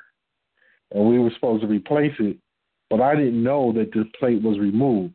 So I did know the law in the state is you have to have two plates but I didn't know that there was no plate on the front car before I got on the front of the car before I got in it. Police, the deputy sheriff pulls me over, says, "Hey, this is a two state, a two plate state," and I immediately realize I'm like, "There's no plate on the front," and I'm like, "Oh man, I'm okay. You got me. I'm wrong. I'm wrong. I'm not gonna even argue. There's nothing to talk about. I'm wrong. Basically, I'm at your mercy, sir." The man stood there and told me, he said, come step out of the car. He's like, are there any drugs in the car? I'm like, no. Nothing like that. I don't get high. I don't drink anything like that. So he walked. This is a Caucasian now. He's like, I can tow your car. He said, if I tow it, um, do you have anybody that can come pick you up? And I said, well, my wife, but um, she just got out of the, the hospital. This is the the first time she went to the hospital couple months back. The first time she went, that's like she just got out of the hospital, and you know, I really wouldn't want to call her out, you know, like that. She's not doing well. Okay? The man walks away. He thinks about this. He walks back over to me. He says, You know what? He says, I'm going to go to my car. You go back to the car. And whatever you do after that is your own business. Now, I'm telling you, whatever punishment would have come with that for the plate being missing, although I wasn't consciously aware of it, I would have accepted it. I don't care if it was impounding the car. I don't care if it was putting me in jail. I don't care if it was paying a fine. I would have accepted it. Straight up, I would have accepted it. Now, if I would have said in this case, well, I have a UCC filing, where's your oath of office? Where's your um, declaration of authority order? What do you think would have happened? I, I'd have probably got arrested, taken to jail. Now I got to go in front of the judge. Now I go in front of the judge. Where's your declaration of authority order? I got a UCC filing. you, uh, thank you for laughing, sister, because you see how ridiculous this looks, right? You see how ridiculous this is. Okay, listen. Contract determines the law. What is the contract here on this in this situation? The contract is this is a two plate state. I know that. Situation happened where I just I was in the wrong, not purposefully, not purposefully, but the contract says I got to pay. So, is the contract emotional? Is the punishment that should come down on me emotional? No. The deputy sheriff made a judgment call, not off of emotion. But I have to believe he did it because I told him the straight out, honest truth. I was not combative and I was respectful and I spoke to him with respect. I consistently called him officer and sir. Nothing in me was trying to go up against that man who I know could kill me dead. And everybody would say it's because he's black. Okay, well, whatever the case is, I'm not going to play with no man that has two weapons on him that can stand 10 yards away from me and gun me down. I'm not going to play with a man like that. All right, hopefully you all see what I'm saying. I mentioned I want to play these, these clips. Yes, go ahead. Shalom, brother. I just wanted to just add a little bit to what you were saying because it's like in that situation and what we're talking about in general about contracts, it's like it's a court case at the end of the day, right? Because who's the judge? The Most High is the judge. Who's the prosecutor? Your ego, because you no. Who's the, who's the prosecutor? Um, yeah, it could be your ego because it's like it can make you feel compelled to use all of those UCC stuff to defend yourself, so to speak. But if you pay attention and say, okay, wait a second, like, what is the contract? What am I supposed to do here? Who's the jury? The Most High is still the jury because they still have to issue that verdict against you to get that judgment and see based on what the situation called for. So, because your character and conduct in that situation, and the officer seeing that, the Most High is operating through this situation and say, okay, you know what? Because he's taking responsibility for the fact that you know he's not bringing up those UCC with your declaration of authority, with your oath of office, trying to escape the punishment that could possibly come if that sacrifice willing to take the punishment because of whatever happened. That's why he was able to um, get pardoned, and that's where that grace and that mercy that the Most High always extends to His children happens. Because when we're in that state of mind, we see these things happen for us. You know, so I just wanted to just throw it out there, not you. Well, thank you, brother. constitutions, state laws, ordinances, codes, all of that is part of the contract that you have in place for A, B, C, and D, particularly for D. Understand that. The contract makes the law. If you break the contract, you get punished. If you honor the contract, you get rewarded. It is not emotional. So I'm about to play a clip from for you that I just ran across from Judge Judy. So I hope you all are to listen, listen carefully because we need to hear this. One moment. The law is very simple. You feel as if you've been taken advantage of by this lady. Yes. That you did the wrong thing. She might have. The law does not contemplate that. The law only contemplates contracts. There is a difference between a gift and a gift made in contemplation of marriage. Did you all hear that? Sure enough, did. Yeah. What did you hear, brother? Brothers, what did you hear? Brother, what did you hear? Which part? Because I know I heard her saying that pretty much the law is based on contracts. Okay, let me play it again. Hold on. That's what you heard, but I want to make sure we hear this good. Law is, Mr. Hudson. The law is very simple. You feel as if you've been taken advantage of by this lady. Yes. That you did the wrong thing. She might have. The law does not contemplate that. The law only contemplates contracts. So the law doesn't care who. The law doesn't necessarily care. Uh, isn't focused on the the wrong in the situation. The law is only focused on what what is the contract or the custom between the two parties. Yeah, Right. Basically, basically, it's no emotion. Like she's saying, it doesn't matter what she was wrong or right. It's the it's the law. So it's the motion, like you were saying, brother. The motions is not involved. You're dealing with the law. So Hillary Clinton says to the Black Lives Matters guy, here's what he's saying to her. Hey, what are you going to do to change your hearts? Because you your hearts, where where has your heart changed in the last couple of years? This is basically what he's saying. You made some racist statements a couple of years ago. How's your heart changed? And what are you going to do about the hearts of all of these Caucasoid white people? This is basically what he's saying. He's just saying it in a nice way. Now, now listen to what she says to him. She says, Now hold on. I don't believe in changing hearts. She says, What you do is you change law. Right.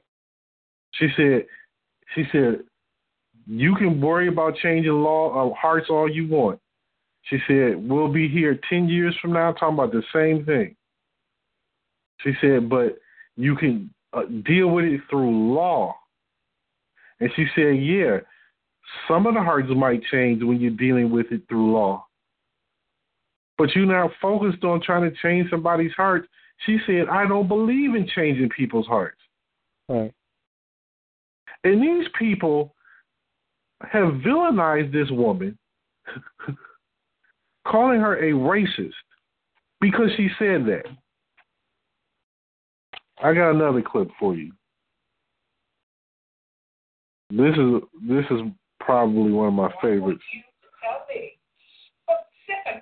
Hold on one moment. I lost the place on this. They inspired you to file for a protection. It was in my belief that he was going to continue to harass me while I was at work, and therefore I filed a protection order. I want to tell you something. You abuse the system. I don't care what you believe. Your mother cares what you believe. Maybe your sister cares what you believe. Maybe your mother cares how you feel. Maybe your sister cares how you feel. Feel. The law doesn't give a rat's ass how you feel. Did you all hear that? sure enough did.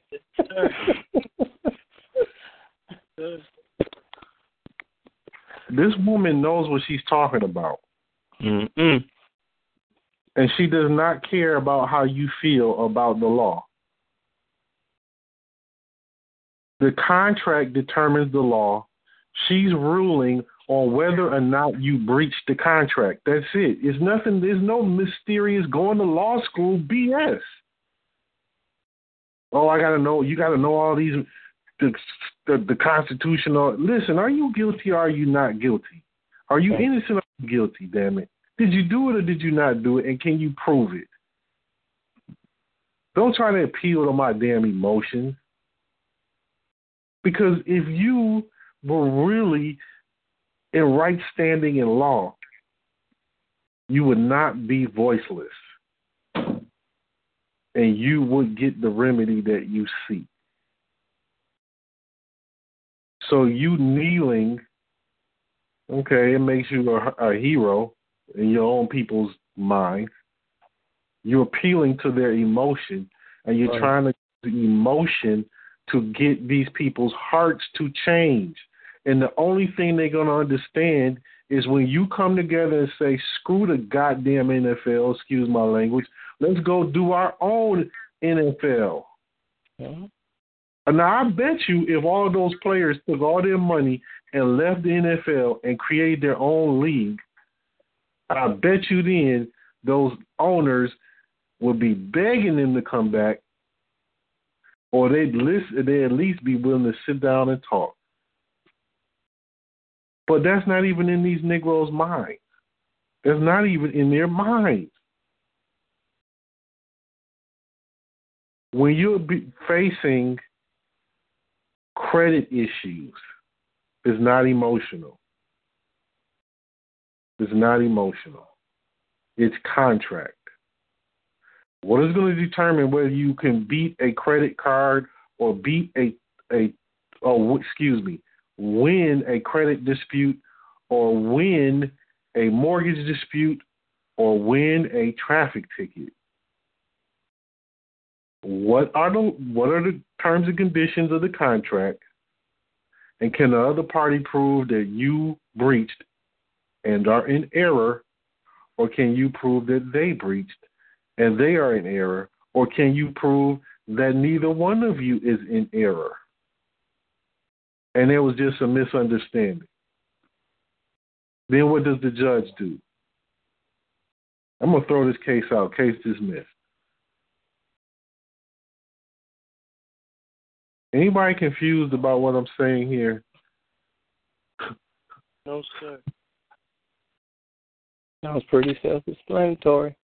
But then you you know what's so interesting about it, uh, Chief Administrator? The very interesting thing about it is try explaining that to people who operate based on feeling,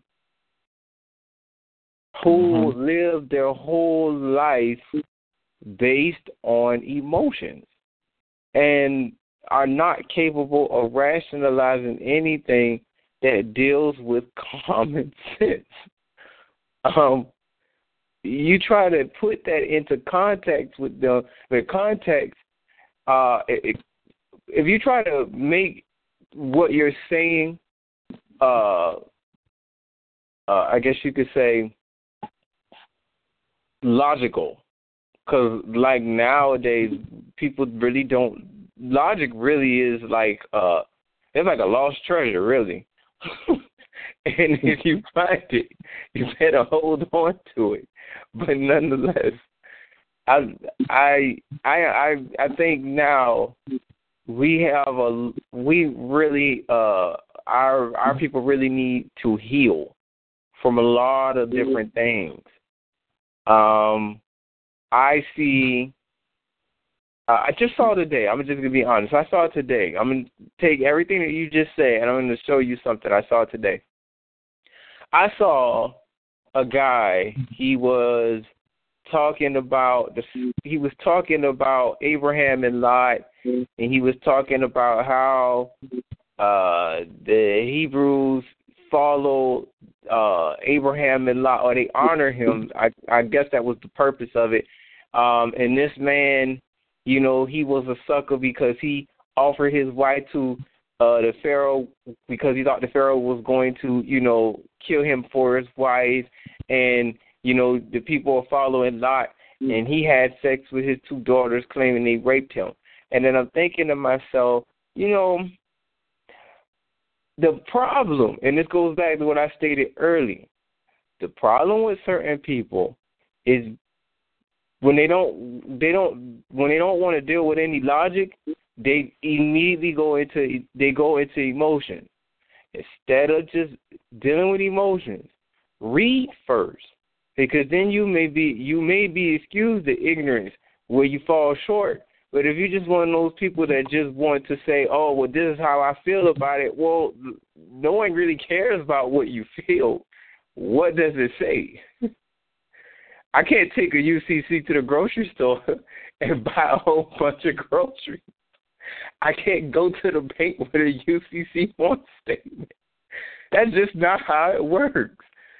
You know, like I said, brother, I think that you take what you're saying and you try to take the 40 million, 50 million African Americans, so called African Americans, and you try to share that with them. And it's like you said from the get go. It's like speaking a language from another planet. They don't hear you. They don't hear it at all. It's sad, but it's the truth. Um, I yield, brother. That he who has ears, let them hear.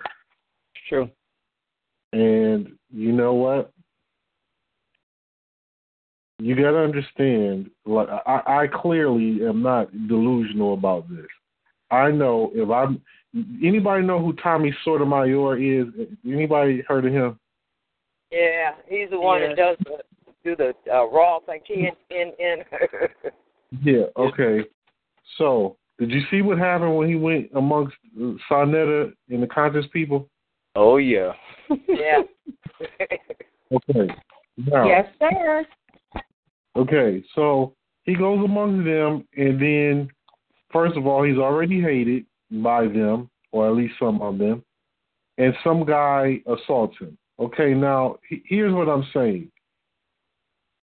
Tommy Sotomayor actually has a reasoning mind, Mm-hmm. and he actually says some things that are true, a whole lot of things that are true.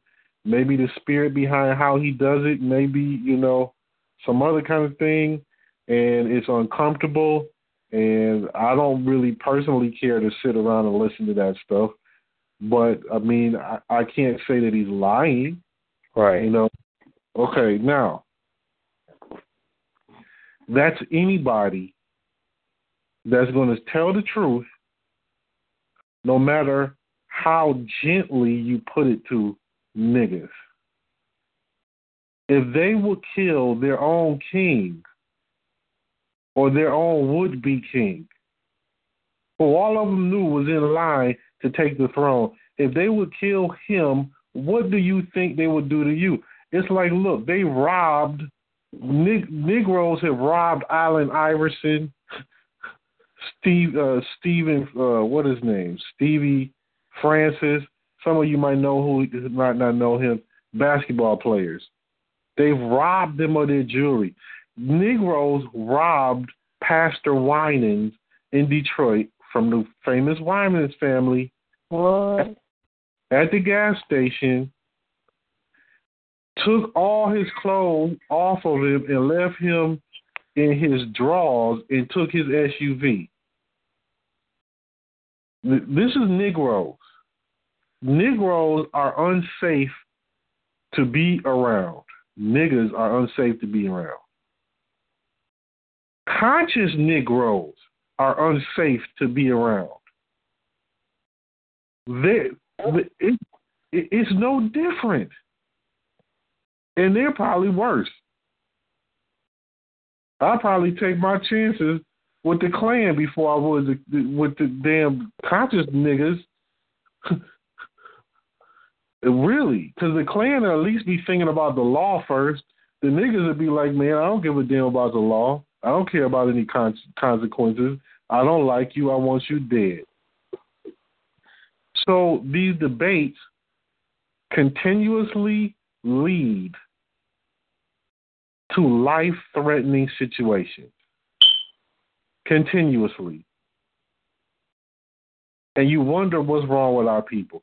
That's what's wrong with our people. They go to those Sa Neter debates, they pay a hundred dollars, two hundred dollars, and they collect all their money and they get well off with all their money and nothing is going on to help organize our people. It's just a couple of Negroes collecting money off of debates.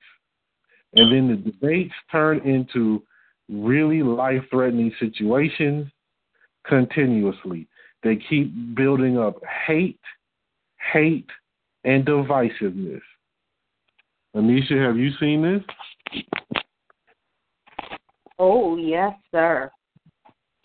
It's it. It reminds me of this com- um, comedy skit I had posted on my page that Chris Rock did some years ago, and he was talking about black people versus niggas. And he was like, you know, who do you think is the most racist people in America? White people or black people? And then his audience just started chuckling and they were like, white people, white people. He was like, no, black people. Because black people can't stand niggas either. And everybody just started laughing. He's like, he was like, there's a war going on between black black folks and niggas. He's like, I wish they would let let me join the Ku Klux Klan. I'd do a drive by from here to Brooklyn. I was like, yeah. but it's like for real. Uh, he was like, you know, I don't have. He said, he said, um, what was he saying? He said, um, and I know black people, you like, oh, why are you gonna go and say something like that? It's the media that paints us bad. It's the media that makes us look worse. It's the media. It's the media. He said, man, I ain't got three guns in my house because of the media. I got three guns in my house because of niggas. When I go to the ATM, I'm not looking for Bryant Gumbel. I'm looking for niggas. I said, oh my god. But yo, it, it's like it may be harsh, but that's just the reality of things. You know, is the majority of us are not sane.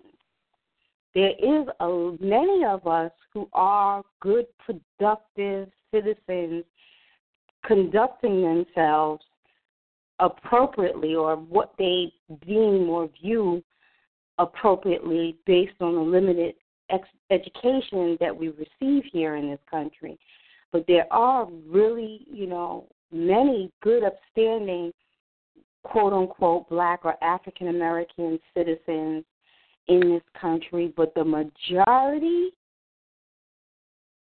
whew, it, it, and it, it, it's really sad. And the employment opportunities are becoming more and more scarce um, because you know all of the jobs and the commerce are moving more towards automation and coding and um, you know needing people to be able to work on or build or create new machines to do jobs that normally you know five or ten humans would be doing. Like i saw um a YouTube video about um, this new machine that they're they're um, testing out on commercial uh, uh, on construction sites. It's a bricklaying machine, and it can lay like thousands of bricks in X amount of you know hours, whereas it would take like you know a five to ten man crew to do that work. And now all they need is like one or two people to basically load the machine and man the machine and make sure, you know, no hiccups are happening. So a lot of the construction jobs are now going to machines. and to people that know how to troubleshoot those machines and work those machines. So if and then I also read another article about them talking about um their how they there were like these two temp agencies. One was like in the a northern Midwest state, and then another one was in like a southern Midwestern state, and that there's lawsuits against this, against these two particular temp agencies for discrimination because you know um, they're refusing to employ African American people that are registered with their temp agency. I forget how they found out they were doing it. They found out that they were doing it, and they are guilty of it. But you know, even though that they're suing them and they're, they have this class action suit, that still doesn't take away from the fact that these African Americans are unemployed and, and and don't have, you know, any work. So when you look at that and um, you think about the hard economic times that upstanding African American citizens that want to be productive and that go to school and get degrees so that they can land a good career to support their family. And these people are even being out without work. Um, if we don't unify and start building on our own, I mean, we at some point you have to stop. Um, you have to get off the breast and stop sucking the nipple. And that's what we've basically been doing for a century getting breast milk and being fed via what this particular establishment has created. You know, and even even if we had great, you know, pioneers that created uh, certain technologies, unfortunately, because of the status that we were in, those efforts, like when you think about someone like Henrietta Lacks, who you know, and her entire body was donated to science, and they they they used her body to cure you know some really life threatening um, diseases, and her family didn't see a penny of that because of the status that we're in. So if we if we don't wise up and start creating our own industries, I had posted on my Facebook the other day, like you know, you have to really got you you guys really have to get serious about this. Everybody's on there talking about the man is the head and you're supposed to be in a certain place, but you don't even provide the toilet paper we wipe our behinds with. So like really get serious. If you're gonna be the head, be the head. Don't talk about it. Do it. Because it's it right now it's critical. Um, and that that those are my thoughts on it. I yield. Thank you, sister. And um, it is critical.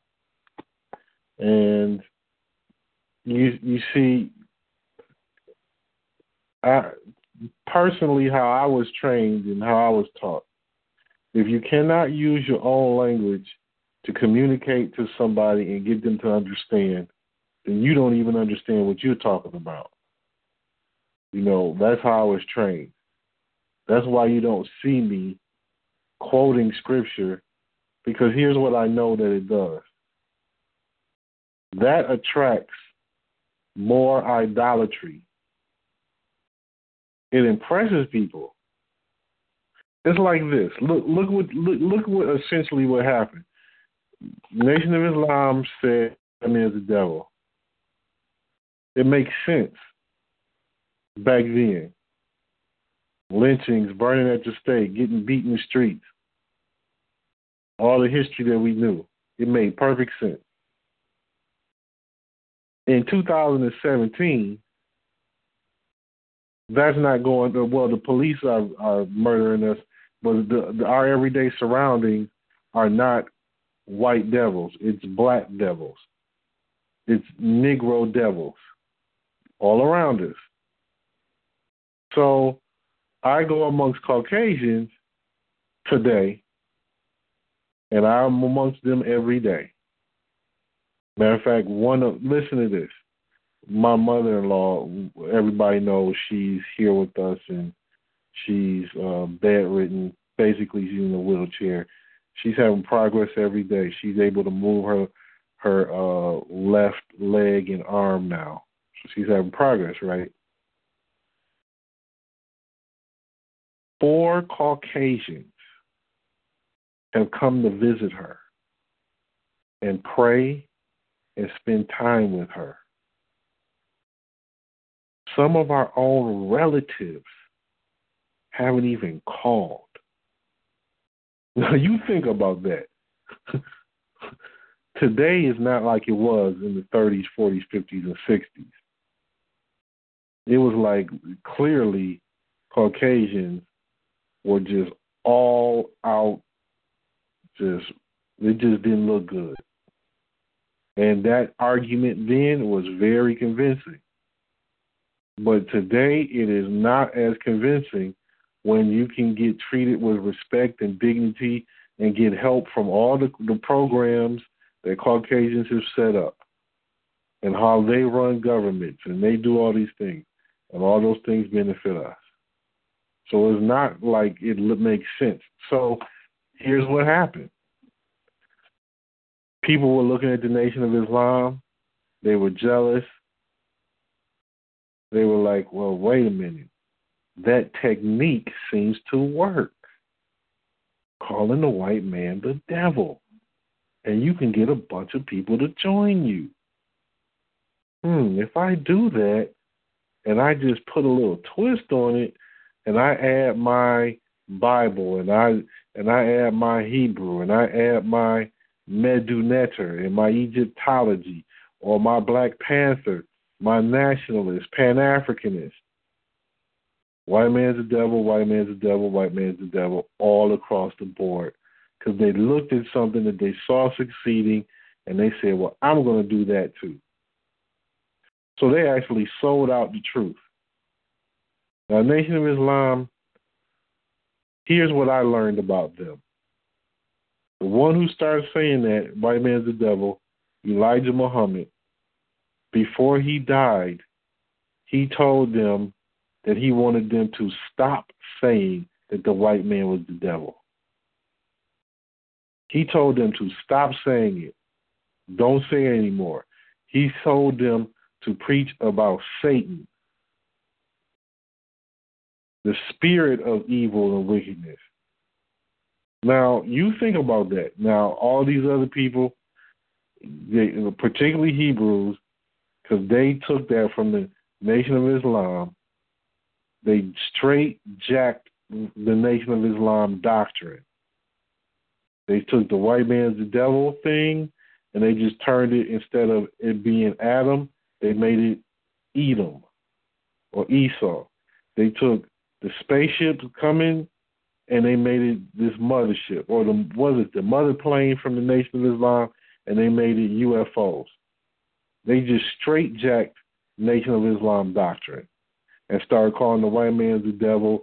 They even started hitting the streets, setting up rallies, just how the Nation of Islam used to do it.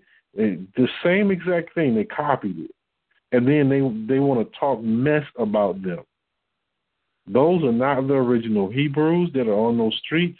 They don't teach the original doctrine, that Hebrew doctrine that was here before they even came into existence. They have done a lot of good, but my point is the stuff has gone astray. So when we come and talk about government law and commerce, it sounds like idolatry to them. It sounds like something that's impossible to them. That's the condition of the mentality of the quote unquote conscious leaders. We got a problem. I didn't mean to go on this subject this long, um, but I'll only be a few more minutes because I want to say a few more things. When you're approaching this life, you can't ever account for what's going to come your way. There are going to be people that might not like you because of the color of your skin, but they might not know you specifically. They're just judging about what they see your people being. That could happen. there may be racist cops, prejudice, or racist and supremacist judges here and there. But for the most part, most of these people in America, even the ones that look to be racist, are not really racist. It's just that we don't see we don't see that we lack self respect and self dignity because when you have it, then you defend yourself, you stand up on your own two feet, and you handle your own affairs. And everybody that comes to America, they do that. While niggas are wallowing around on the bottom of the totem pole, whining and complaining, instead of organizing and building their own. So we have to maintain our Hebrew principles because they're good and right. But we have to apply it to people that are amongst us that are not Hebrews. You got to let your light shine. Let the light of truth and righteousness shine. It's not about how many scriptures you can quote. It's not about whether you're wearing fringes or not. That stuff should be earned. Not about that. Listen, what we started last week, I know everybody didn't participate because I was watching. Watching whether the people were going to continue to post the ads for Brother Kedrick. The good thing is, enough of us did it, and I'm going to tell you, I was unable to do it every single day, but I have done it um, about three or four times, maybe four or five times during this last week. And Brother Kedrick did say he did receive um, additional likes to his business page. So we have some type of evidence that us working collectively made some type of movement occur. Now he hasn't, as of uh, the other day, um, he hasn't uh, generated money yet, but it's just the most important thing is us working collectively. We have some things that are going to change all of our economic condition. But what's really going to make it work is our unity and our ability to work together. So please remember that. This is serious. These are serious times. And if you're not working with the body of people here, you're going to get left behind. And you might get yourself in some critical situations that nobody's going to be able to help you out of because you can't be out here trying to play hero ball, trying to be the one that's going to bring back everything. Man, later for that. Play your role in the nation, contribute all that you can. I'm not talking about economically. I mean, you should contribute what we require, which is dues. You're supposed to contribute that. But I'm talking about with actual attentiveness and production. Because it shouldn't take three months for us to do Facebook, Twitter, and Google. It should not take that. It should have took three hours. It should it should only take three hours. But then you look in the scriptures, what should have took four days took forty years, and now you're looking at why it happened. Because we procrastinate, we allow things to get in front of what we're trying to accomplish that really could be set aside and done at another time. I hope you all hear me. Yes, sir. So it's love. And I was very, very frustrated last semester. Like I'm saying, come on. Facebook and Twitter, I wouldn't give a damn if they closed 80 accounts. If I try to open 80 of them and they close all 80 of them down, I'm going to do 81, and that 81 is going to open up and it's going to be done in a week's time. Because that's how serious I take what we're doing collectively. We're building a network. We want to be able to reach out to many of our people in a short amount of time and get messages to them get businesses and products to them. So not only do you help yourself, you help your people. And I'm telling you, what I'm looking at, all these people that keep preaching that idolatry are in for a wake up call. Nature just wiped out Puerto Rico, attacked Mexico, attacked specific areas like, unfortunately, Houston. But guess what? All our people were safe in, in the Houston area. Florida, everybody was accounted for except for one, uh, Sister Charlotte. We don't know yet. But my point is, there's intelligence going on. We're, we've been protected, but don't expect that to be forever. If we don't do right. Anyway, um, Brother Deshane, can you please give me a call tomorrow afternoon? Because I need to speak with you. Are you there? Yes, brother. I can do that. Brother Gavin, I will miss speaking with you today, so we got to try for tomorrow. And um, everybody else, let this sink in, and let's keep on keep on this focus.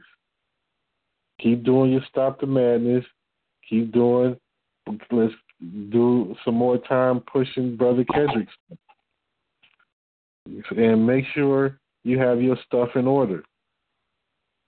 Because I'm sure there's people on here that still don't have all the stuff in order. I'm so sure that we're asking three basic things. And it's very important. Don't be the weak link in the chain.